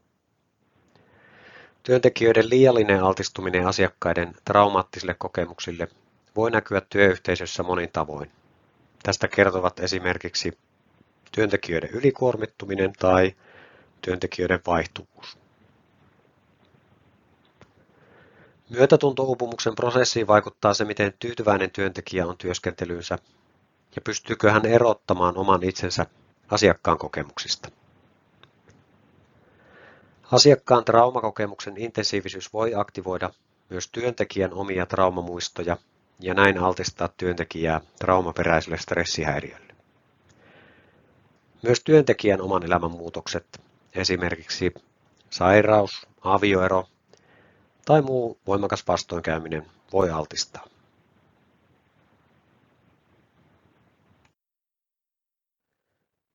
Traumaperäisen stressihäiriön hoito ja kuntoutus. Olen koonnut tähän muutaman perusajatuksen stressihäiriön hoitoon ja kuntoutukseen liittyen ja Duodecimin sivuilta löytyy tarkempia tietoja. Mutta lieviä ja lyhytkestoisia 1-2 kuukauden kestäviä häiriöitä voidaan hoitaa esimerkiksi perusterveydenhuollossa, opiskeluterveydenhuollossa, työterveyshuollossa. Mutta jos toimintakyky heikentyy vaikeasti, oireilu pitkittyy yli kahden kuukauden keston osalta, tai jos hoitovaste on huono, potilaat tulee ohjata psykiatrian konsultaatioon tai psykiatriseen erikoissairaanhoitoon. Aikuisilla lääkehoito ja psykoterapia täydentävät toisiaan. Lievästi oireilevia voidaan auttaa ja tukea esimerkiksi internetissä ja verkossa tapahtuvilla interventioilla ja erilaisilla tukimuodoilla.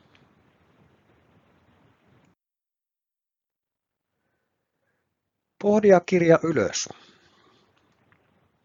Mielenterveystalon internet-sivulla on tarjolla Selma, oma apuohjelma traumaattisen kriisin kokeneille. Selma on lyhenne sanoista selviytymismatka ja se on tarkoitettu yksittäisen järkyttävän tapahtuman kohdanneille. Ohjelman kesto on kahdeksan viikkoa ja se on tarkoitettu aikuisille. Sen avulla kuka tahansa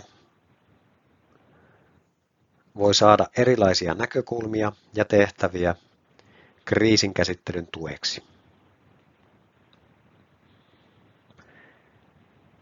Kun tutustut tähän oma-apuohjelmaan, pohdi sitä, kuka tai ketkä hyötyvät oma-apuohjelmasta. Onko joku, joka ei mahdollisesti hyödy tällaisesta oma-apuohjelmasta? Pohdi samalla, minkälaisia harjoituksia ohjelmaan sisältyy. Ja kun käyt läpi oma-apuohjelmaa, voit miettiä myös sitä, että miksi jokaisen auttamistyötä tekevän tulisi olla vähintäänkin jossain määrin tietoinen traumaperäisestä stressihäiriöstä.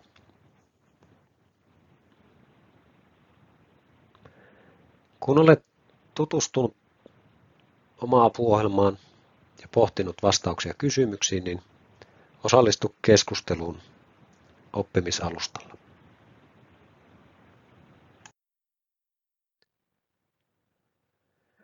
Seuraavaksi siirryn käsittelemään toista kokonaisuutta. Pohdin sovittelua ongelmien ja konfliktien ratkaisun menetelmänä ja konfliktien ratkaisussa.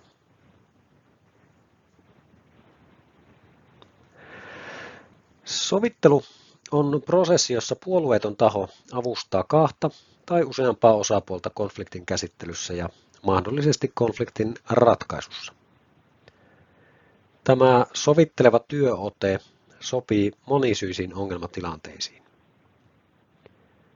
Osapuolilla on usein aktiivinen rooli ja sovittelussa keskitytään tulevaisuuteen ja rakentaviin ratkaisuihin. Sovittelukäytäntöjen asema on Suomessa virallistunut ja vakiintunut vasta viime vuosikymmeninä ja sovittelusta on alettu puhumaan yhä enemmän palveluna. Sovittelyyn liittyy myös niin sanottu korjaavan oikeuden ajatus. Korjaava oikeuden ajatus tarkoittaa sitä, että vastuunotto rikoksesta ja vastuunottaminen vahinkojen korjaamisesta on tärkeämpää kuin syyllisten rankaiseminen. On hyvä huomata, että tuomioistuinten roolia korostava palvelujärjestelmä ei ole Suomessa onnistunut ratkaisemaan kaikkia rikollisuuteen liittyviä ongelmia. Tuomioistuimen roolia korostava lähestymistapa lähestyykin konfliktia ja sen ratkaisua eri näkökulmasta kuin sovittelu. Tuomioistuinmenettelyssä korostuukin usein vastakkainasettelu. Tuomioistuinmenettelyä kuvaavia lähestymistapoja konfliktien ratkaisuun ovat seuraavat. On olemassa oikea, objektiivinen ratkaisu konfliktiin. Osapuolet ovat yksilöllisiä vastapuolia. Huomio on konfliktin ratkaisun lopputuloksessa. Toinen häviää, toinen voittaa.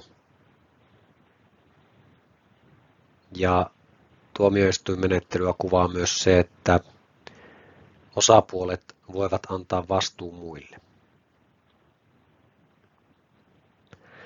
Sovittelua kuvaavia lähestymistapoja konfliktiin ja konfliktin ratkaisuun ovat seuraavat. Totuus on dynaaminen. Molemmat osapuolet tai useat osapuolet ovat yhteisessä konfliktissa. Konflikti ei sisällä pelkästään vastapuolia. Huomiota kiinnitetään prosessiin enemmän kuin lopputulokseen.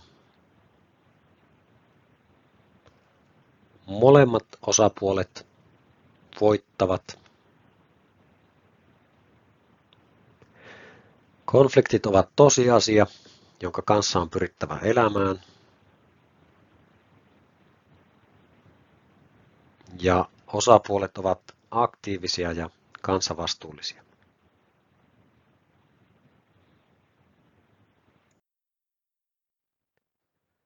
Sovittelun hyötyjä ja haasteita. Sovittelulla voidaan ajatella olevan monenlaisia hyötyjä. Se on ensinnäkin osapuolille mahdollisuus ilmaista näkökulmansa vapaasti heille tutulla kielellä. Molemmat osapuolet pystyvät niin ikään vaikuttamaan ratkaisuun, ehkä enemmän kuin perinteisessä tuomioistuinsovittelussa. Sovittelun ilmapiiri on yleensä rakentava ja ehkä epävirallisempi. Sovittelua voidaan pitää halvempana ja nopeampana. Ja sovittelupalvelut ovat myös osa palveluverkostoa ja yhteistyötä. Sovittelun haasteita Sovittelijoiden osaaminen ja sovitteluprosessin osaaminen, epäammattimaisuus ovat haasteita. Sovitteluun on joskus liitetty myös kansalaisten oikeusturvan vaarantuminen omana haasteenaan. Osapuolten ratkaisut voidaan nähdä haasteina ja se, että osapuolet synnyttävät itse ratkaisunsa Osapuolten oma halu ja vapaaehtoisuus osallistua sovitteluun on niin ikään haaste. Se, että onko sovittelu todellinen vaihtoehto ja missä määrin sovittelussa on tilaa tunteiden käsittelylle, ovat haasteita. Työtapojen tulisi sovittelussa olla dialogisia, sovintoa sekä muutosta edistäviä.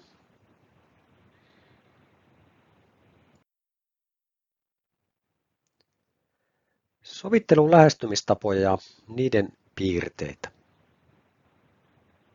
Sovittelua on mahdollista tarkastella eri lähestymistavoista.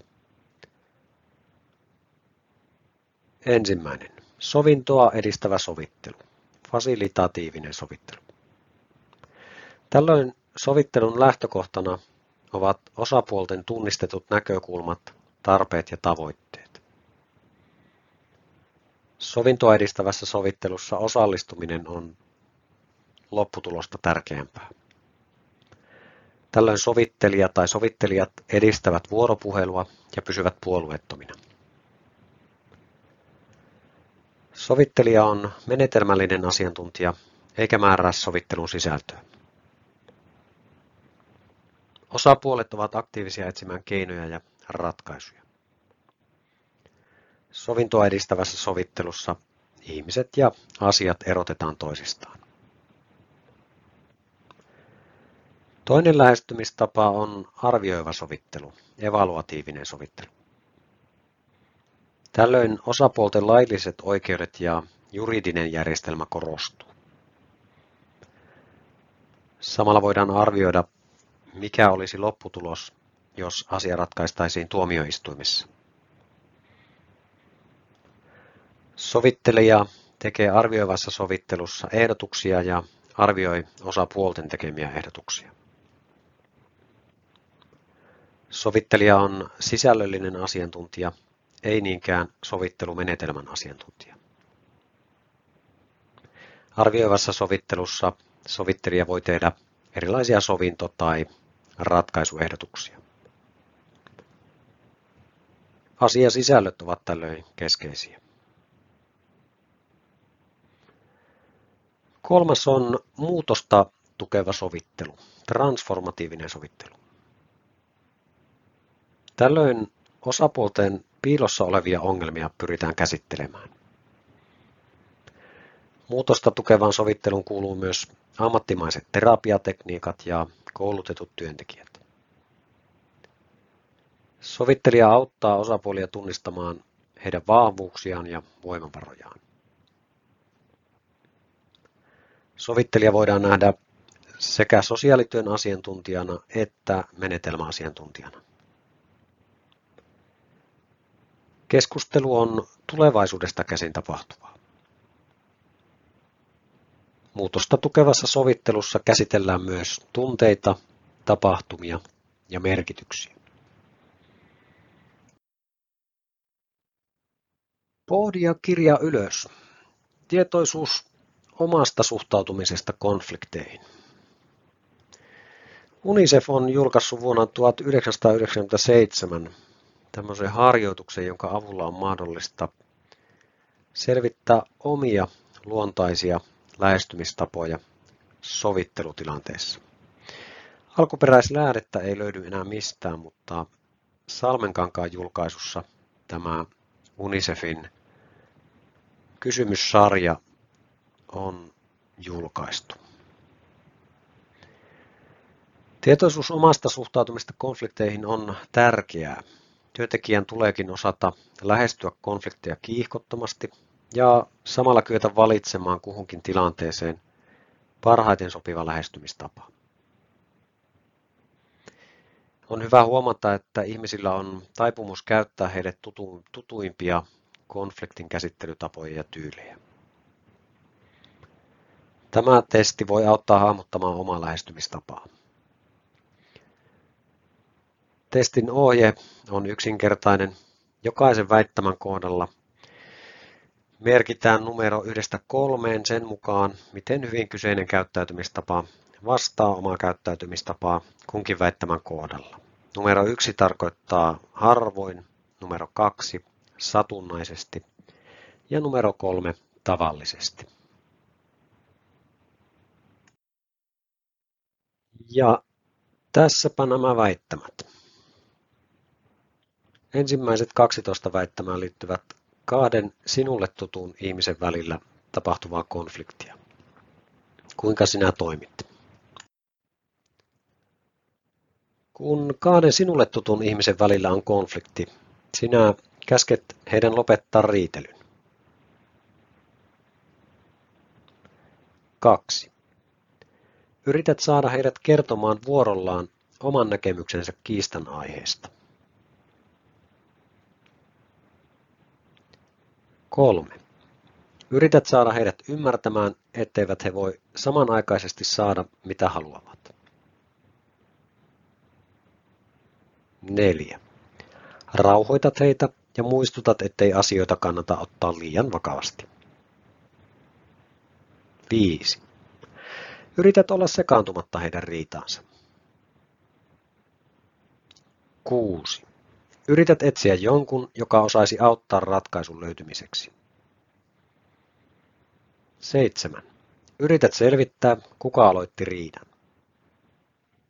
8. Autat heitä selvittämään, mikä on riidan varsinainen syy. 9. Yrität löytää kompromissia. 10. Käytät huumoria saadaksesi heidät rauhoittumaan. 11. Annat heidän riidellä riitansa. 12. Kysyt neuvoa joltain kokeneemmalta ja viisaammalta. Lisää väittämiä. Kun sinulla itselläsi on konflikti jonkun toisen kanssa, sinä väittämä 13. Vaadit toista osapuolta pyytämään anteeksi. 14. Kysyt, olisiko jotain, mitä voitaisiin yrittää tehdä toisella tavalla. 15. Päätät, mikä sinulle on kaikkein tärkeintä ja keskityt saamaan tahtosi läpi. 16. Ehdotat, että asiasta keskusteltaisiin sitten, kun kumpikin osapuoli on ensin rauhoittunut. 17. Lähdet pois tai panet puhelimen kiinni. 18. Yrität löytää jonkun, joka hallitsee tällaiset tilanteet paremmin. 19. Uhkailet. 20. Ehdotat muutamaa eri vaihtoehtoa tilanteen ratkaisemiseksi. 21.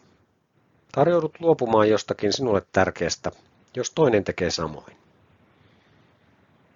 22.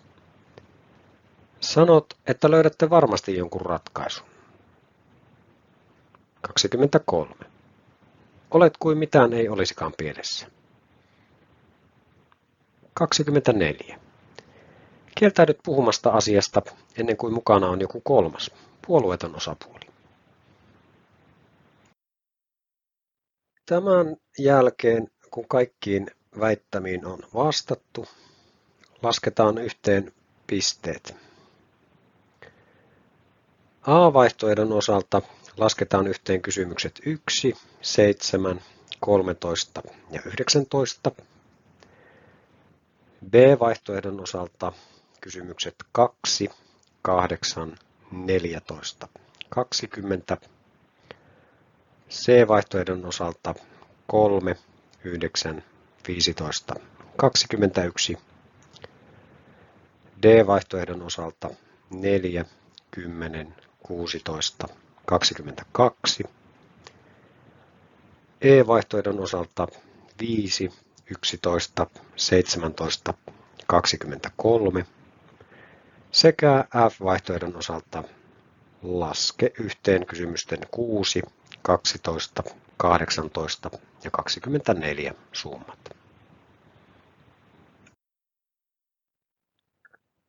Unicefin julkaisun mukaan on siis olemassa kuusi erilaista konfliktinratkaisutyyliä. Nämä jakautuvat siis A-sta F-kirjaimeen. Ja kun edellä laskit pisteitä yhteen, niin mikäli sait suuren luvun, se on sinulle tyypillinen tyyli, ja pieni luku taas on epätyypillinen tyyli. Käydään vielä läpi nämä konfliktinratkaisutyylit. Suorasukainen eli A. Suorasukainen konfliktinratkaisija yrittää selvittää ongelman itse. Tärkein päämäärä on ongelman ratkaiseminen mahdollisimman nopeasti. Demokraattinen B. Hän yrittää löytää osapuolia tyydyttävän ratkaisun. Osapuolten mukanaolo on tärkeää. Sovittelija C. Yrittää löytää yhteisen pohjan ratkaisulle ja uskoo, että kummankin on annettava vähän periksi. Rauhoittelija D. Yrittää rauhoittaa tilannetta suuntaamalla huomion muualle ja hän on huolissaan osapuolten maltin menetyksestä ja tunteiden kuumenemisesta. E. Välttelijä. Vetäytyy konfliktista. Uskoo osapuolten selvittävän riidat keskenään ja ajan ratkaisevan ongelman. Välttää sekaantumasta asiaan. Sovittelijan vetoava ratkaisutyyli F. Yrittää löytää välitystehtävän autteja. Uskoo, että osapuolet eivät pääse ratkaisuun keskenään. Kun pohdit erilaisia konfliktiratkaisutyylejä, kannattaa huomioida, että ei ole olemassa yhtä oikeaa mallia tai tapaa ratkaista konfliktia. Erilaiset mallit toimivat vaihtoehtoina eri tilanteissa. Konfliktin ratkaisu on myös sitä tehokkaampaa, mitä enemmän erilaisia malleja on käytössä.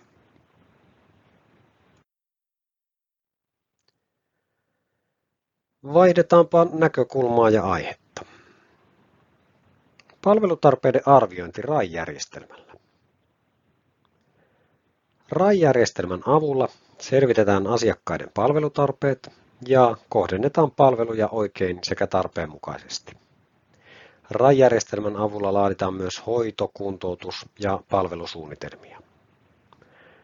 RAI-välineistöä on Suomessa käytettävä viimeistään 1. huhtikuuta 2023 alkaen iäkkään henkilön palvelutarpeiden ja toimintakyvyn arvioinnissa. RAI-välineistöä käytetään erityisesti iäkkäiden ja vammaisten henkilöiden palveluja sekä mielenterveyspalveluja tarjoavissa organisaatioissa.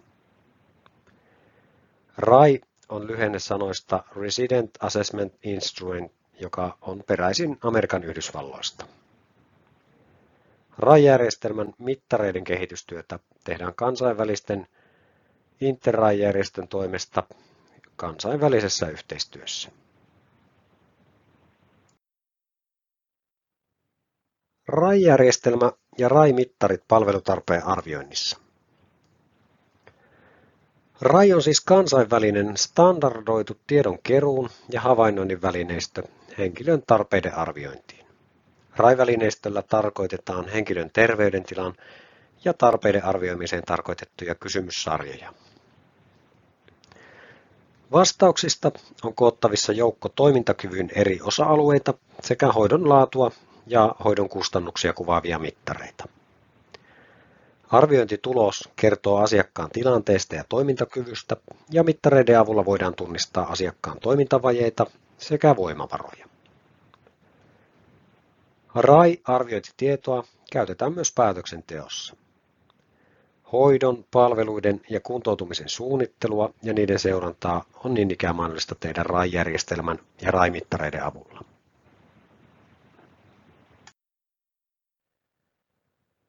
Lisää tietoa RAI-järjestelmästä. Suomessa Terveyden ja hyvinvoinnin laitos THL ylläpitää RAI-verkkokoulua. Verkkokoulu tarjoaa perusteet RAI-arvioinnista ja arviointitiedon käytöstä, mutta sen lisäksi arvioinnin tekemistä pitää vielä harjoitella käytännössä esimerkiksi kokeneen RAI-arvioijan johdolla. Verkkokoulun kursseihin sisältyy muun muassa RAI-välineistö, RAI-arviointi, TIKU RAI-vertailutiedon tarkastelussa sekä RAI-vertailukehittäminen. Lisätietoa RAI-järjestelmästä on saatavilla Terveyden ja hyvinvoinnin laitoksen internetsivuilta.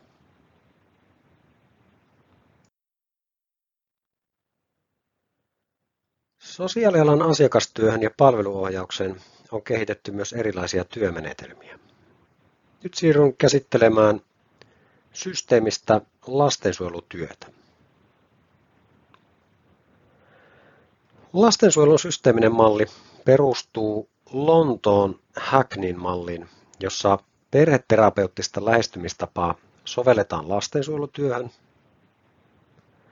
Systeemisen lastensuojelutyön mallista on käytetty myös nimeä Reclaiming Social Work, RSW-malli. Systeemisen lastensuojelutyön mallin toimivuudesta on olemassa tutkimustietoa. Tutkimustiedon mukaan erinomaisetkaan työntekijät perinteisissä tiimeissä eivät yllä vastaavan tasoiseen työskentelyyn kuin mitä systeeminen lastensuojelutyö voi tarjota. Systeemisen lastensuojelutyön tuloksina on muun muassa työntekijöiden aika on lisääntynyt perheiden kanssa pienempi stressi, työ koetaan palkitsevampana, väkivallan ja väkivallan uhka on vähentynyt ja lisäksi luottamus arviointeihin on lisääntynyt.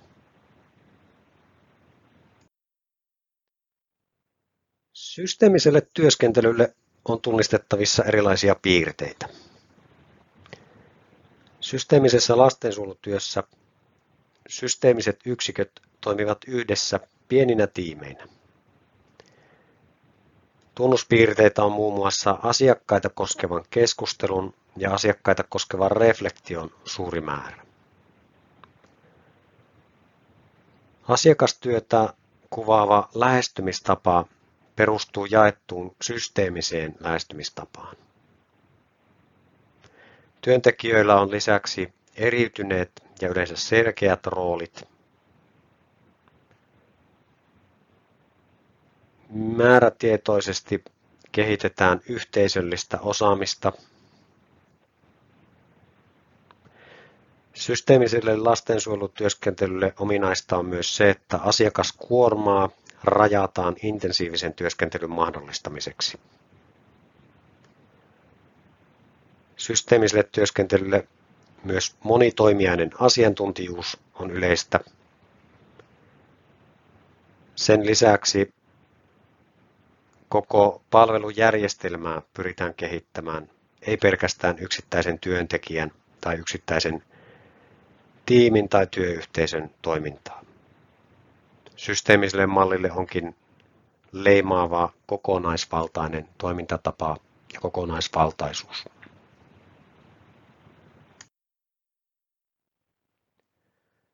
Systeemiseen työskentelyyn kuuluu myös käytännön työvälineitä. Esimerkiksi sukupuu on asiakkaan perhesuhteiden esittämistä graafisesti tai visuaalisesti, ja sukupuu yleensä pyritään kuvaamaan siten, että siinä on vähintään kolme sukupolvea esitettynä. Sukupuu on perheen suhteiden hahmottamista. Sukupuuta laadittaessa voidaan pohtia esimerkiksi toistuvia kaavoja, poikkeuksia sekä ylisukupolvisuutta. Sukupuuta laadittaessa se tehdään hienovaraisesti, tarkoituksenmukaisesti, uteliaalla mielellä ja luonnollisesti yhteistyössä asiakkaan ja työntekijän kanssa. Sukupuuhun liittyy myös hypoteesit. Hypoteesien avulla perheen tilanteelle etsitään tietoisesti useita erilaisia tulkintavaihtoehtoja. Hypoteesit kuvaavat työntekijän esiymmärrystä, erilaisia omia ennakkokäsityksiä ja tekijöitä. Hypoteesit ovat myös sitoumus sille, että etsitään selityksiä useista näkökulmista ja etsitään selityksiä uusista näkökulmista.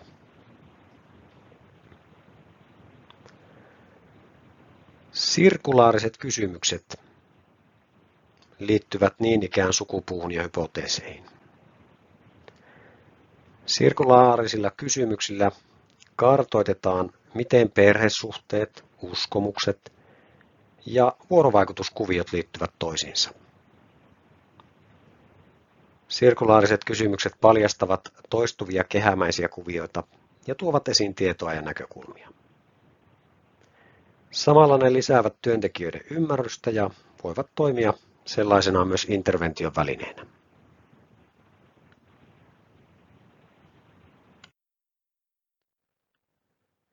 Tällä luentosarjalla on käsitelty erilaisia työmenetelmiä ja asiakasorientaatioita. On syytä kuitenkin pohtia myös sosiaalityötä ongelmanratkaisuperinteen ja kriittisen ammatillisuuden näkökulmasta. Sosiaalityö kuvataan usein ongelmanratkaisuprosessina ja ongelmanratkaisutyönä. Tavoitteena usein onkin sosiaalisten ongelmien ratkaisu, niihin liittyvien ongelmien lievittäminen, sosiaalisten ongelmien ehkäisy sekä luonnollisesti ongelmien kanssa kamppailevien ihmisten ja perheiden auttaminen. Sosiaalityö nähdään tällöin usein myös professionaalisena toimintana. Professionaalisen toiminnan peruslähtökohta on tieteellinen tieto ja sen pohjalta johdettuun teknis-rationaaliseen asiantuntemukseen nojaava ongelmanratkaisuprosessi. Tämä professionaalinen toiminta ja edellä kuvattu ajattelu voidaan nähdä myös ristiriitaisena. Professionaalisen toimintaan sisältyvä vallankäyttö ei aina sovi sosiaalityön asiakas- ja kansalaislähtöiseen olemukseen. Sosiaalityön arvopohjana usein onkin muun muassa asiakkaan asiantuntemus, asiakkaan itsemääräämisen kunnioittaminen sekä kumppanuuteen perustuva asiakassuhde sekä dialoginen suhde tai dialoginen vuorovaikutussuhde.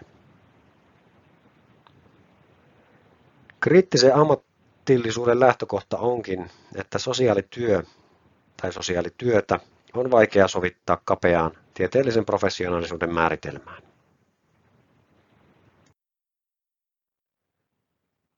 Sosiaalityön ristiriitoja ja kehityssuuntia. Sosiaalityölle on leimallista toiminta monimutkaisissa suhteissa, jotka määrittyvät myös yhteiskunnallisesti. Nämä suhteet nostavat esiin kysymyksiä vallasta, vallan käytöstä sekä vallankäytön sisältämistä moraalisista ja eettisistä ristiriidoista.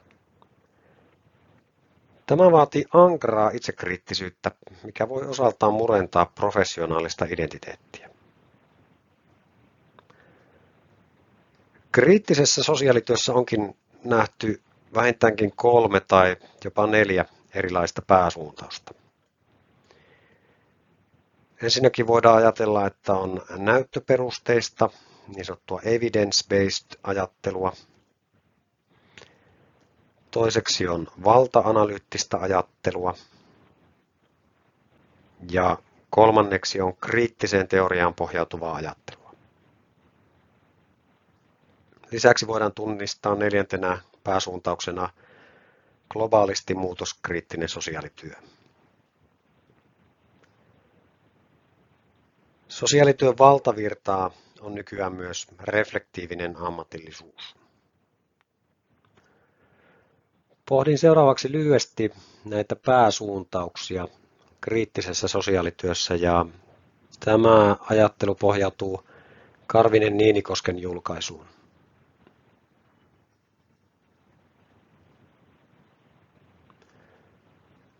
Tieteellisen objektivismin mukainen kriittisyys ja näyttöperusteinen ajattelu, valta-analyyttinen ajattelu sekä tiedon ja vallan sosiaalista luonnetta korostava kriittinen sosiaalityö sekä kriittiseen teorian pohjautuva ajattelu, jossa pohditaan erityisesti sosiaalityöntekijän ja asiakkaan suhdetta.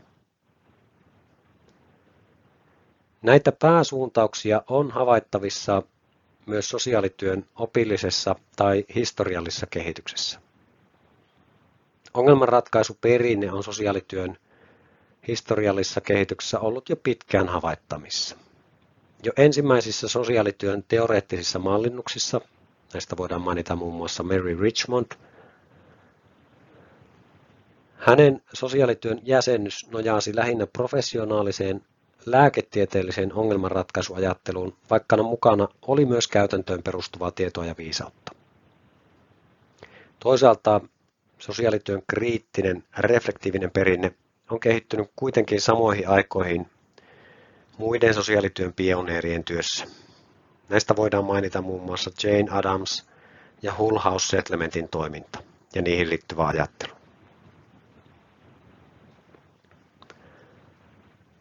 Richmondin ajattelussa näkyy myös sosiaalityö diagnostisena prosessina. Prosessin vaiheita tällöin ovat ensimmäisessä vaiheessa käsiteltävien asioiden luokittelu, eli diagnoosi. Toisessa vaiheessa mahdollisten ratkaisutapojen hahmottaminen, eli päättely. Sekä kolmannessa vaiheessa ongelmien käsittely, eli toteutus. Tämä ajattelumalli toi sosiaalityöhön aikoinaan sen perusjäsennyksen, jonka mukaisesti asiakastyö alkaa aina ongelmia koskevalla tilanneselvityksellä ja jonka mukaan tärkeintä on asiakassuhde ja vuorovaikutusprosessi. Sitten neljänneksi vaiheeksi on usein lisätty arviointi. Tätä perusajattelumallia on usein edelleen laajennettu ja on erilaisia malleja, joissa on lisätty useita eri alavaiheita. Sosiaalityön toinen ammatillinen paradigma alkoi kehittyä toisen maailmansodan jälkeen 1950-luvulla. Tällöin sosiaalityössä pyritään ymmärtämään palvelujen piirissä olevaa ihmistä, hänen kokemusmaailmaa ja elämäntilannettaan. Sosiaalityön ongelmanratkaisu perinteeseen kuuluu myös psykoanalyyttisen ja psykodynaamisen teorian piirteitä. Nykyään ammatillinen ongelmanratkaisuajattelu on vahvaa, mutta erilaisia lähestymistapoja on edelleen kehittynyt. Esimerkiksi reflektiiviset lähestymistavat, joissa tulkinta ja toiminta, toimivalta siirretään dialogin avulla asianosaisille ja heidän verkostoilleen. Reflektiivisessä lähestymistavassa sosiaalityö on tiedon tekemistä, jossa korostuu asiakkaan asiantuntijuus ja kumppanuus asiakkaan kanssa. Tällöin myös kontekstuaalisuus korostuu, jolloin olosuhteiden ja ihmisten erilaisuus tuovat esille sen, ettei ole olemassa yhtä oikeaa tulkintaa tai ratkaisuvaihtoehtoa. Kriittinen reflektio suuntautuu sekä asiakkaisiin kuin työntekijän omaan toimintaan ja toimintaympäristöön. Sosiaalityön ongelmanratkaisuajattelun keskeinen jännite liittyy lineaarisuuteen ja nonlineaarisuuteen. Pelkistettyä lineaarisuutta kuvaa malli, jossa edetään tilanneselvityksestä diagnoosiin ja ratkaisuun. Systeemisen ajattelun mukaisesti sosiaalityön prosessit ovat kuitenkin huomattavan monisyisiä ja postmodernin sosiaalityön näkökulmasta tilalla on jatkuva muutos ja jatkuva muuntuvuus. Suomessa sosiaalityötä jäsennetään yhä ongelmanratkaisuperinteen näkökulmasta. Taustalla oleva ongelma-ajattelu näkyy siinä, minkälaisia sosiaalityön ja sosiaalipalveluiden käytäntöjä luodaan. Sosiaalityön suuri kysymys voidaan asettaa myös toisin. Pystyykö sosiaalityö kriittisyyden vaatimusten äärellä luottamaan osaamisensa ja sen muuntelukelpoisuuteen? Sosiaalityön on luotettava ammatillisuutensa parhaita mahdollisia tai riittävän hyviä käytäntöjä kriittisesti rakentaen. Näin sosiaalityön ristiriitoja ja kehityssuuntia on tuonut esille Karvinen Niinikoski.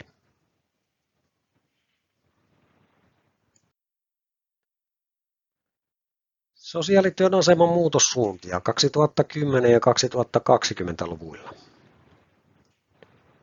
On hyvä myös pohtia hetkeksi miettimään sitä, minkälaiset asiat ja minkälaiset muutossuunnat korostuvat lähivuosina. Ensinnäkin voidaan nimetä erilaiset modernisaatio-ohjelmat, joita ovat esimerkiksi kansalliset kehittämishankkeet ja kansallisen lainsäädännön muutokset.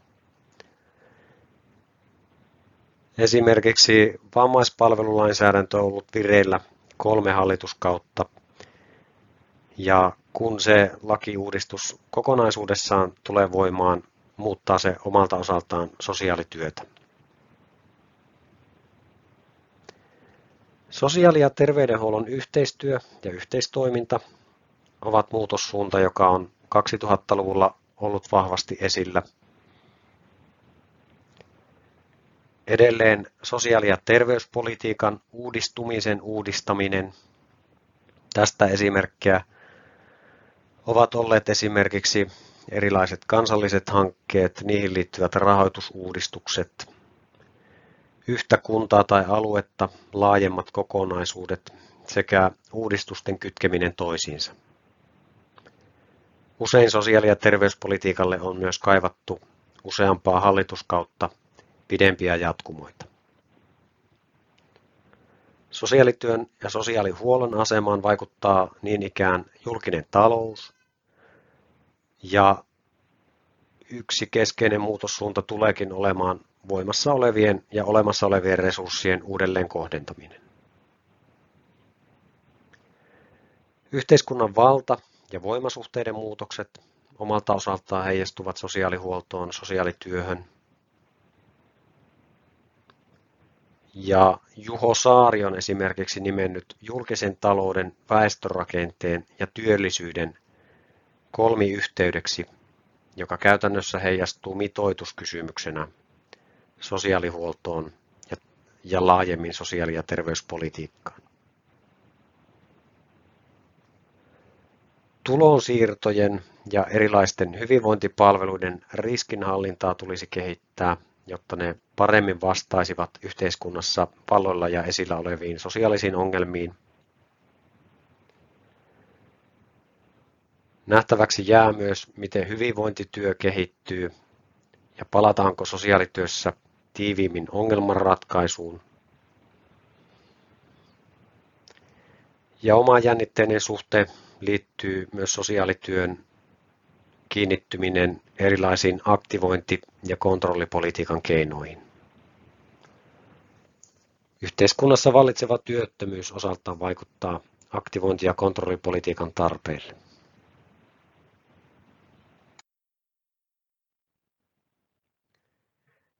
Sitten siirryn käsittelemään psykologista vaikuttamista ja manipulointia.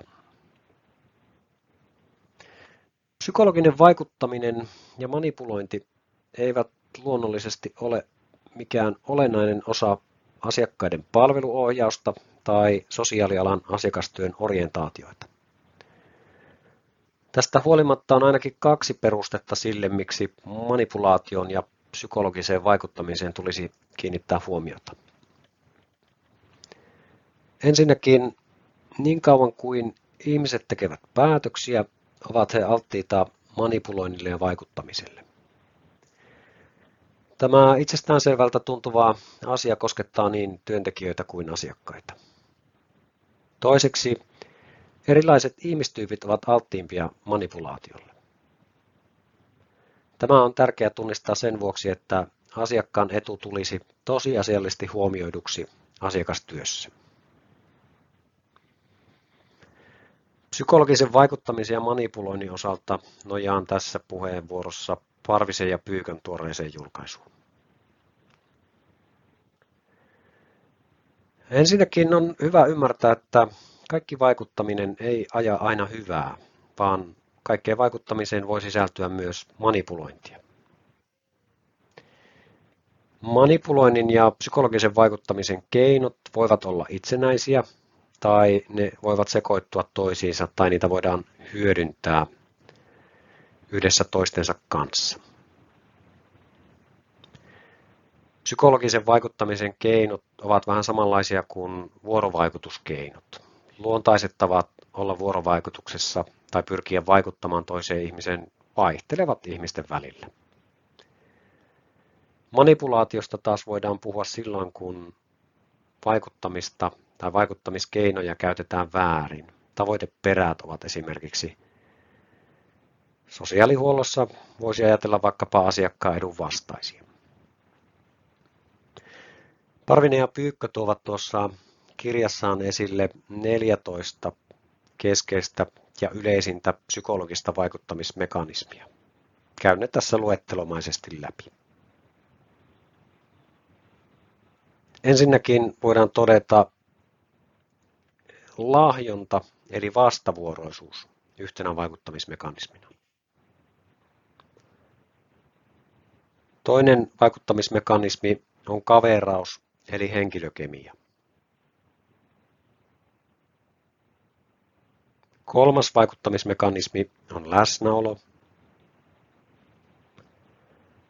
Neljäs vaikuttamismekanismi on käskeminen eli vakuuttavuus.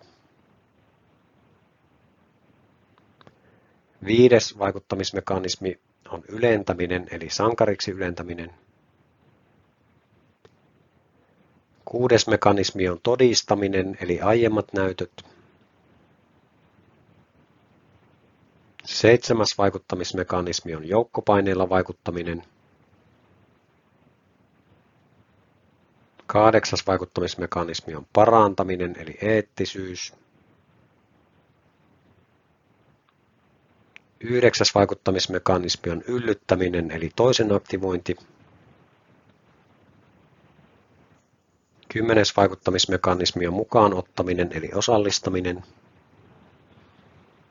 11. Uhkaaminen eli niukkuus.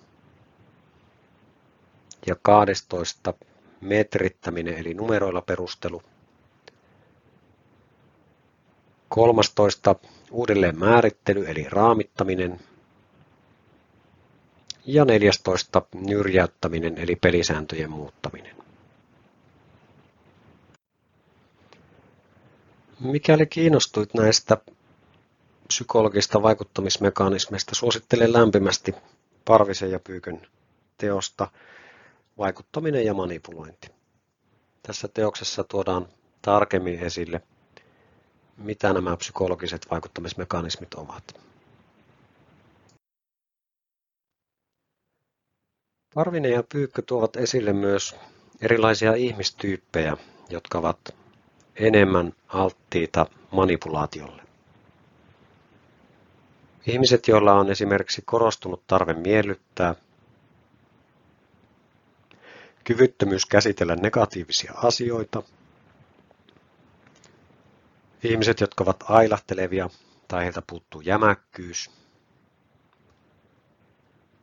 ihmiset, joiden itseluottamus on alhainen, ovat manipulaatiolle alttiimpia.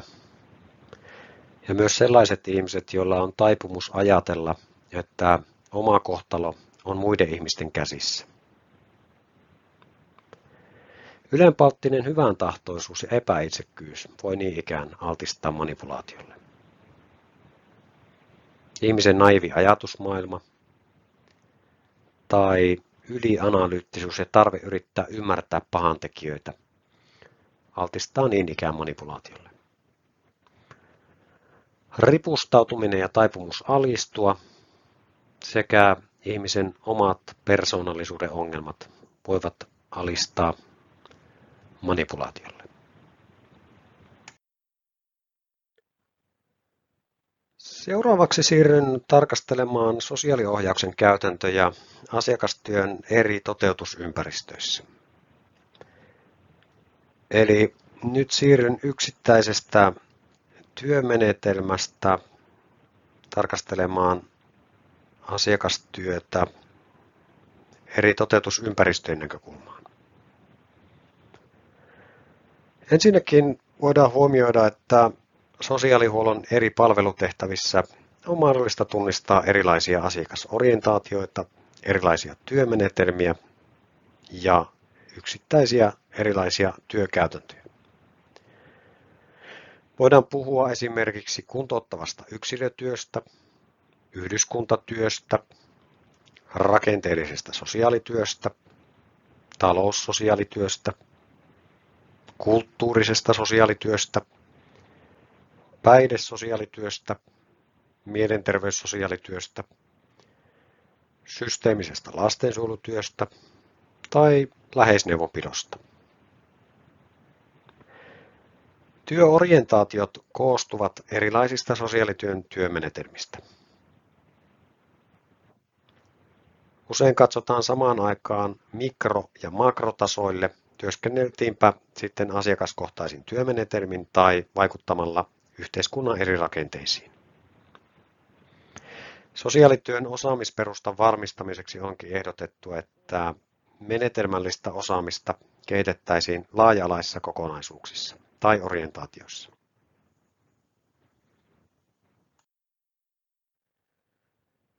Näkökulmia sosiaaliohjauksen tarkasteluun.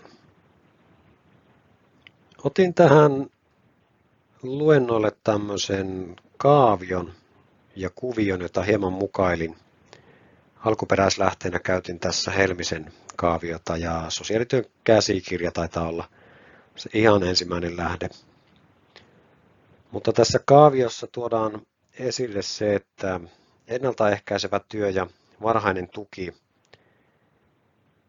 on sen työn keskiössä.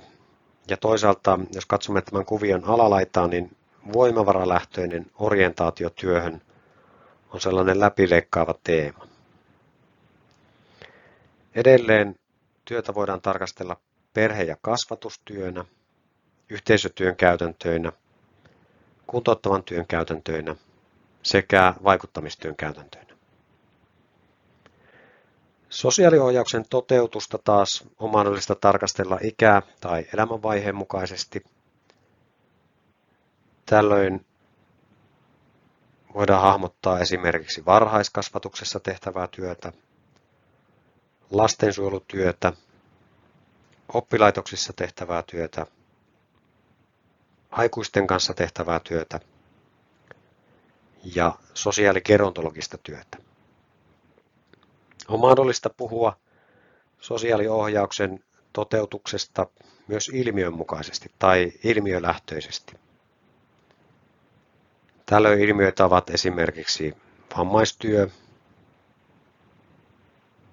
asumissosiaalinen työ, mielenterveystyö, päihdetyö tai monikulttuurinen työ. Tämän kuvion olisi voinut piirtää myös toisin.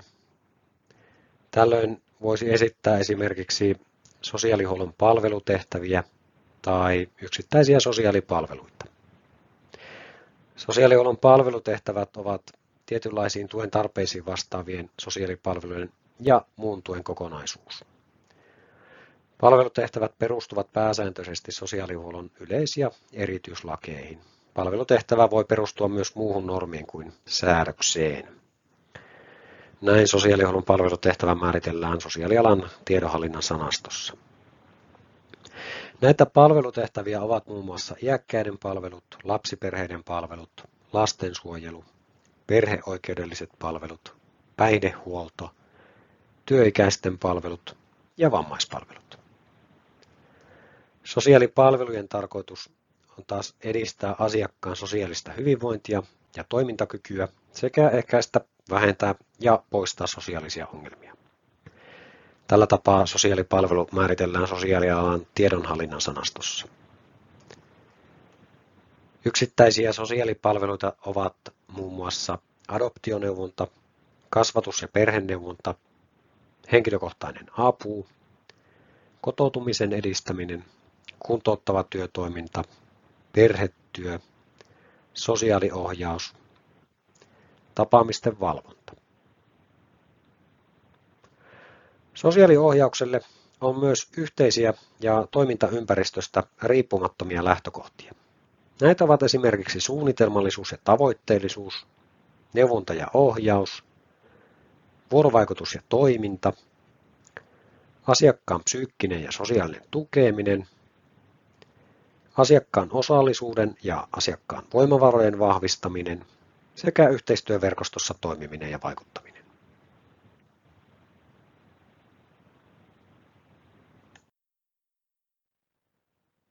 Muutama sana ja ajatus sosiaalihuollon asiakkaan palveluprosessista. Tämä kuvio sosiaali- ja terveydenhuollon asiakkaan palveluvaiheesta lähteenä on käytetty jokinen ynnä muut. Tämä palveluprosessi alkaa, kun henkilöllä on tarve saada tukea tai hoitoa ja hän ottaa yhteyttä sosiaali- ja terveydenhuoltoon. Ammattilaiset arvioivat palvelutarpeen yhdessä asiakkaan kanssa ja laativat suunnitelman tarvittavista palveluista. Kun asiakkaan tarvitsemat palvelut on organisoitu ja toteutettu, voidaan arvioida, onko tuen tai hoidon tarvetta edelleen vai voidaanko palveluprosessi päättää. Vastaavalla tavalla monialaisen yhteistyön ABC-toimintamallissa on kuvattu toimintamalli sellaisille sosiaali- ja terveydenhuollon työntekijöille, jotka kohtaavat työssään moniammatillisen tuen tarpeissa olevia asiakkaita. Linkin tuohon materiaaliin löydät opintomateriaalista. Sosiaalihuollon asiakkaan palveluprosessi on yleistys tai karkea kuvaus, joka yleisenä prosessikuvauksena sopii lähes kaikkiin sosiaalihuollon palvelutehtäviin sekä palveluihin. Luonnollisesti palvelutarpeen arviointi Käytössä olevat työmenetelmät ja toimintatavat vaihtelevat esimerkiksi eri sosiaalipalveluiden välillä. Esimerkiksi perheneuvolassa voidaan olettaa palvelutarpeen arvioinnin olevan erilainen kuin ikäihmisen palvelukeskuksessa. Tässä kuviossa näkyy selkeästi myös sosiaalihuollon palveluprosessin kehämäisyys, kiireellisyys ja muutokset asiakkaan palveluprosessissa. Tämä palveluprosessi menee niin kuin yksinkertaisimmillaan niin, että asiakkaan ottaessa yhteyttä, yhteydenotto käsitellään, sen jälkeen seuraa palvelutarpeen arviointi, jonka jälkeen palvelukokonaisuuden suunnittelu ja palveluiden organisointi. Tämän jälkeen palveluita toteutetaan, palveluita seurataan ja arvioidaan sekä lopuksi hoidon tai palvelun tarve päättyy. Mikäli asiakassuunnitelma on ilmeisen tarpeeton, palvelutarpeen arvioinnista usein siirrytään suoraan palveluiden organisointiin. Näin voidaan toimia myös kiireellisen tai täydentävän hoidon tai palvelun tarpeen tullessa esille. Ja palvelukokonaisuuden suunnitteluun voidaan palata esimerkiksi silloin, kun on tarve tarkistaa asiakas- tai hoitosuunnitelmaa, tai palvelutarvetta voidaan arvioida uudelleen, mikäli tulee esille uusia tarpeita.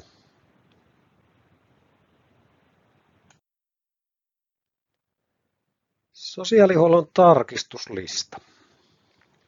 Kuinka asiakkaan etua, päätöksenteon laatua sekä riittävien ja oikeakaisten palveluiden toteutumista voidaan yrittää varmistaa.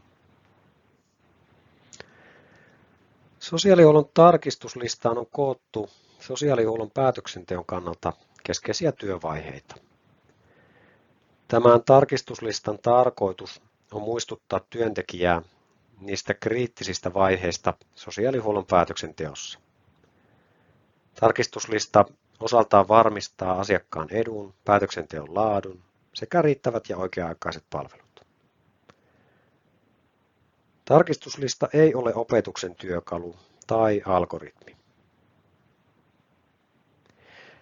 Sosiaalihuollon päätöksenteko on äärimmäisen vaativaa.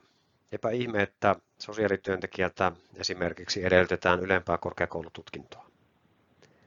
Sosiaalihuollon lainsäädäntöä on niin ikään mahdollista moittia sekavaksi sopaksi. Muistettavaa on paljon lakien keskinäisestä soveltamisjärjestyksestä aina muihin yksityiskohtiin ja hallintolainsäädännön käytännön toteutukseen. Voidaan ajatella, että vaikka maailma on mitä monimutkaisempi, sitä yksinkertaisempi on ratkaisu sen hallitsemiseen. Tarkistuslista. Atul Gavande on omassa tarkistuslistojen manifestikirjassaan hienolla tavalla riisunut erilaisia sankarimyyttejä niin terveydenhuollossa kuin ilmailualalla. Atul Gavande onkin ehdottanut tarkistuslistaa yhdeksi ratkaisuksi parantaa työtä ja työn laatua. Yksittäisen sankariteon taustalla onkin usein se, että kenenkään ihmisen yksittäinen osaaminen ei riitä.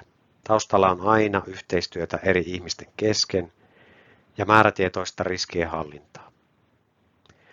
Atul Kavanten kirja on vakuuttava kuvaus siitä, miten tarkistuslistoilla on parannettu esimerkiksi potilasturvallisuutta leikkaussaleissa ja samalla tavalla mahdollistettu lentäminen sellaisella lentokoneella, joka oli aivan liian vaarallinen yksittäiselle lentäjälle.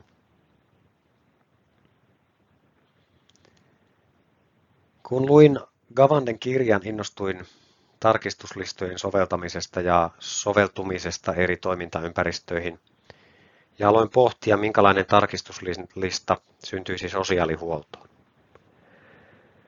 Kun intoili asiasta eri kollegoille, sain tarkempia tietoja, miten tarkistuslistoja on sovellettu aikaisemmin esimerkiksi Kainon sosiaali- ja terveydenhuollon kuntayhtymässä ja erityisesti erikoissairaanhoidossa ja leikkaushoidossa. Sosiaalihuoltoon liittyviä aikaisempia esimerkkejä en kuitenkaan Suomesta tai kansainvälisesti löytänyt. Sosiaalihuollon tarkistuslista voidaan karkeasti jakaa asiakkuuden alkamiseen, palvelujen järjestämiseen tai asiakkuuden päättymiseen. Lisäksi tarkistuslista on mahdollista mahduttaa muita tärkeitä asioita. On hyvä ymmärtää, että tarkistuslista ei ole koskaan täydellinen ja sitä voi aina parantaa ja sitä tulee aina parantaa. Tämän vuoksi tein pienen kyselyn tarkistuslistan kehittämiseksi, eli kuka tahansa voi siihen nimettömänä vastata. Minun mielestä tarkistuslista on silloin onnistunut, kun se on käytössä työvälineenä työntekijöiden arjessa. Se voi olla esimerkiksi työntekijän seinällä osana asiakasprosessia tai varmistamassa laadukasta työskentelyä. Käyn vielä lopuksi sosiaalihuollon tarkistuslistalta aiheita ja asioita, jotka liittyvät asiakkuuden alkamiseen tai asiakkaan tilanteen muuttumiseen. Tarkistuslistan asiat on yleensä esitetty kysymysmuodossa. Onko lapsen tai asiakkaan etu huomioitu? Onko palvelutarpeen arviointi tehty? Onko monialainen yhteistyö toteutunut ja riittävä asiantuntemus ollut saatavilla? Onko muulle viranomaiselle tehty ilmoitus asiakkaan tuen tarpeesta tai asiakkaan hoidossa olevan henkilön tilanteesta? Onko asiakkuuden ajaksi nimetty oma työntekijä? Onko asiakkaan läheisverkosto kartoitettu? Ovatko asiakkaan oikeudet, velvollisuudet sekä erilaiset vaihtoehdot selvitetty? Varmista edunvalvonta niiden asiakkaiden kohdalla, jotka eivät kykene itsenäiseen päätöksentekoon.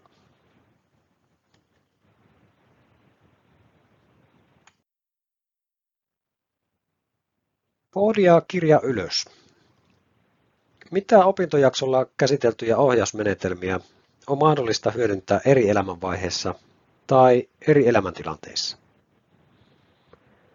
Soveltuuko joku työmenetelmä kaikkien ikäryhmien kanssa työskentelyyn? Mikä tai mitkä menetelmät soveltuvat huonosti kaikkien ihmisten kanssa työskentelyyn? Mikä ohjausmenetelmistä oli sinun mielestä mielenkiintoisin? Mistä haluaisit saada lisätietoa tai mitä työmenetelmää haluaisit harjoitella tai kokeilla käytännössä? Osallistu keskusteluun verkkoalustalla. Seuraavaksi siirryn tällä luentosarjalla vertaisryhmätoiminnan sekä järjestöjen mahdollisuuksiin ihmisten arjen tukemisessa. On väitetty, että suomalainen yhteiskunta ei selviä haasteistaan ilman sosiaali- ja terveysalan järjestöjä. Tätä väitettä tukee esimerkiksi se, että kaksi kolmesta suomalaisista pitää sosiaali- ja terveysjärjestöjen tarjoamaa tukea tärkeänä omalle hyvinvoinnilleen. Järjestöt kanavoivatkin ihmisten aktiivisuutta teoiksi ja vaikuttavat usein myös poliittiseen päätöksentekoon. Suomalaisessa yhteiskunnassa eri järjestöt ovat olennainen osa kansalaisyhteiskuntaa. Sosiaali- ja terveysjärjestöillä on myös merkittävä rooli suomalaisessa hyvinvointiyhteiskunnassa.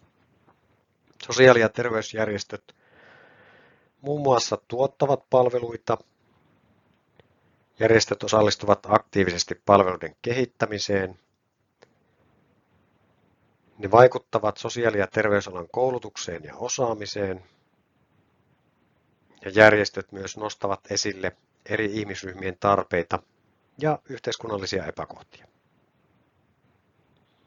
Huomioarvoista on se, että Yksityisistä sosiaali- ja varhaiskasvatuspalveluiden tuottajista melkein joka viides on järjestö.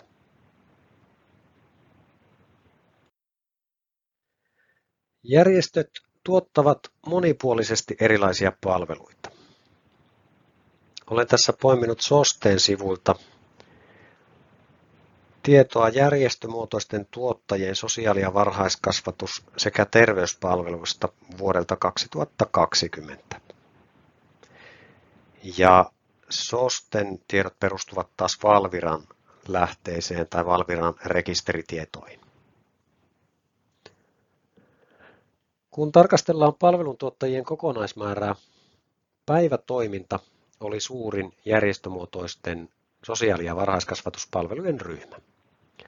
Edellä mainittuja palveluja tuotti vuoden 2020 marraskuussa yhteensä 235 eri järjestöä Suomessa. Järjestömuotoisten tuottajien osuus oli lähes puolet kaikista yksityisistä päivätoimintapalvelujen tuottajista. Lähes yhtä suuri osuus, 42 prosenttia, järjestömuotoisia tuottajia toimi varhaiskasvatuspalveluissa, joita tarjosi kaikkiaan 228 eri järjestöä. Järjestömuotoisia ei-ympärivuorokautisten asumispalvelujen tuottajia oli 195 mikä on lähes kolmasosa kaikista tuottajista. Yli neljäsosa ympärivuorokautisten asumispalvelujen tuottajista oli niin ikään järjestömuotoisia.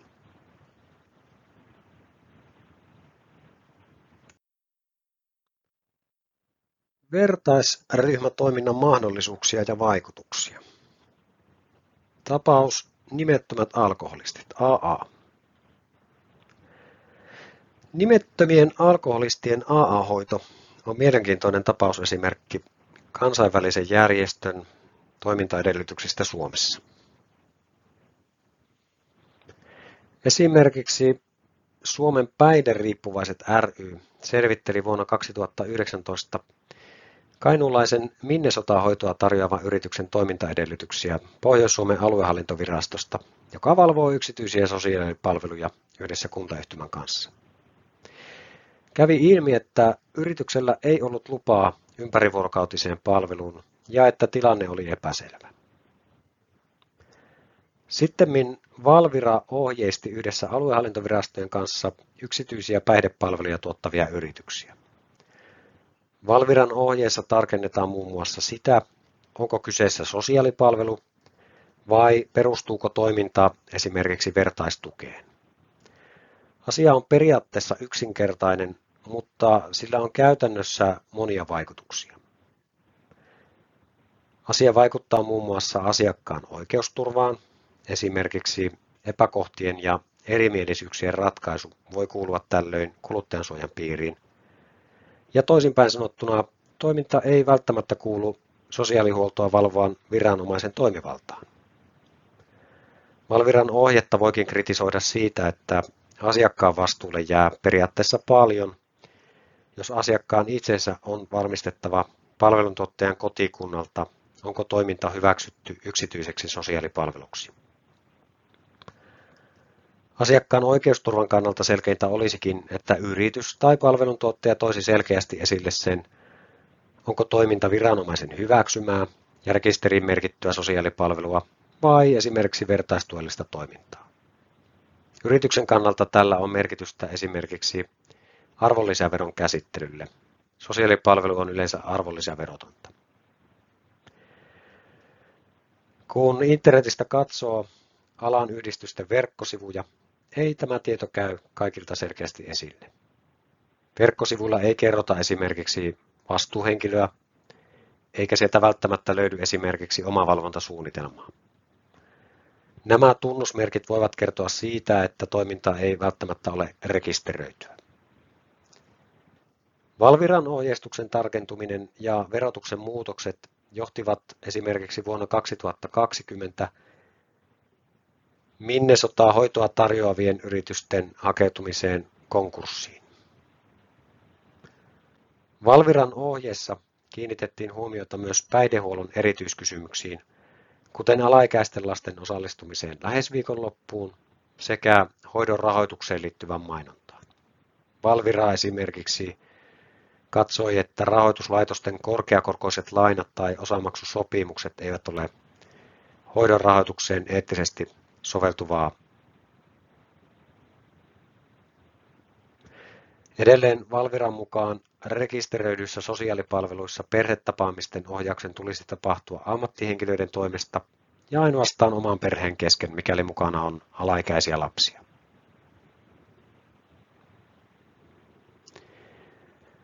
Vertaisryhmätoiminnalla ja nimettömillä alkoholisteilla on ollut vaikutusta modernin alkoholismin sairauskäsityksen muodostumiseen ja leviämiseen. Mielenkiintoista on muun muassa se, että AA ei ota toverseurana kantaa siihen, mitä alkoholismi on, vaan ajatellaan, että se on ulkopuolinen kiista.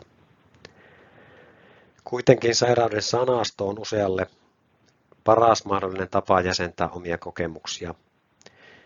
Ja AAn iso kirja ja AA-laiset alkoholistit puhuvat sairaudesta usein metaforana vertauskuvan näkökulmasta. Ikään kuin alkoholismi olisi sairaus, vaikka se ei olisi sitä tieteellisesti tai kirjaimellisesti.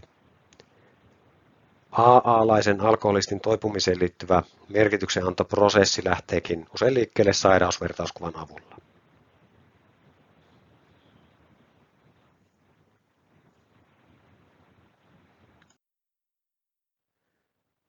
Järjestöjen toimintaedellytyksistä on mahdollista pohtia myös tulevaisuuden näkökulmasta.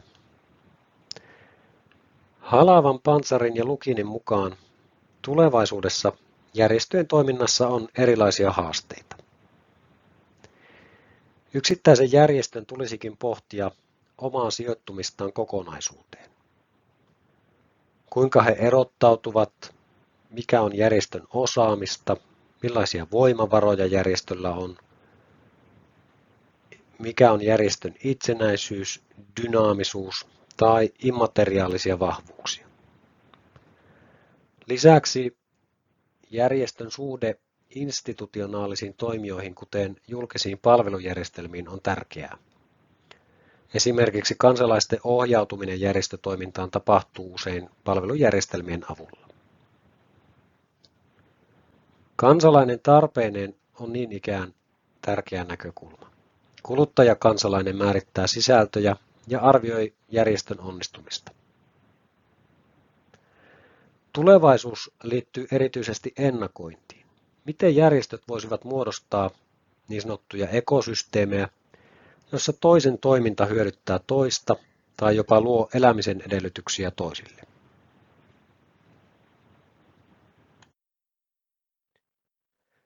Seuraavaksi pohditaan hieman järjestötoimintaa. Pohdia kirja ylös.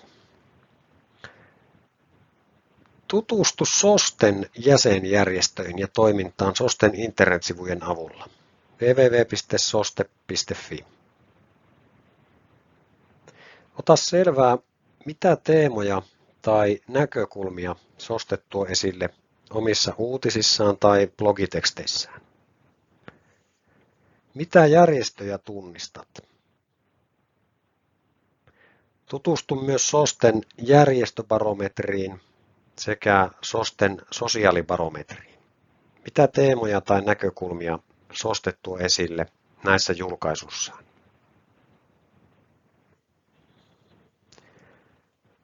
Toinen tehtävä. Tutustu STEAN avustuspankkiin internetissä www.stea.fi. Ota selvää, minkälaisia rajoituksia järjestöavustuksiin liittyy. Tutustu STEAN linjauksiin ja usein kysyttyihin kysymyksiin. Pohdi sitä, minkälaisia mahdollisuuksia järjestöavustuksiin liittyy. Tutustu tämän lisäksi oman kuntasi, alueesi tai maakuntasi avustuksiin tarkemmin. Kuinka paljon avustuksiin haettiin rahaa? Mikä oli suuri myönnetty avustus? Oliko joukossa myös järjestöjä, jotka eivät saaneet rahoitusta? Pohdi syitä, miksi osa järjestöistä sai rahoitusta ja miksi osa järjestöistä ei saanut rahoitusta. Kirja pohdintasi opintojakson keskustelualueelle.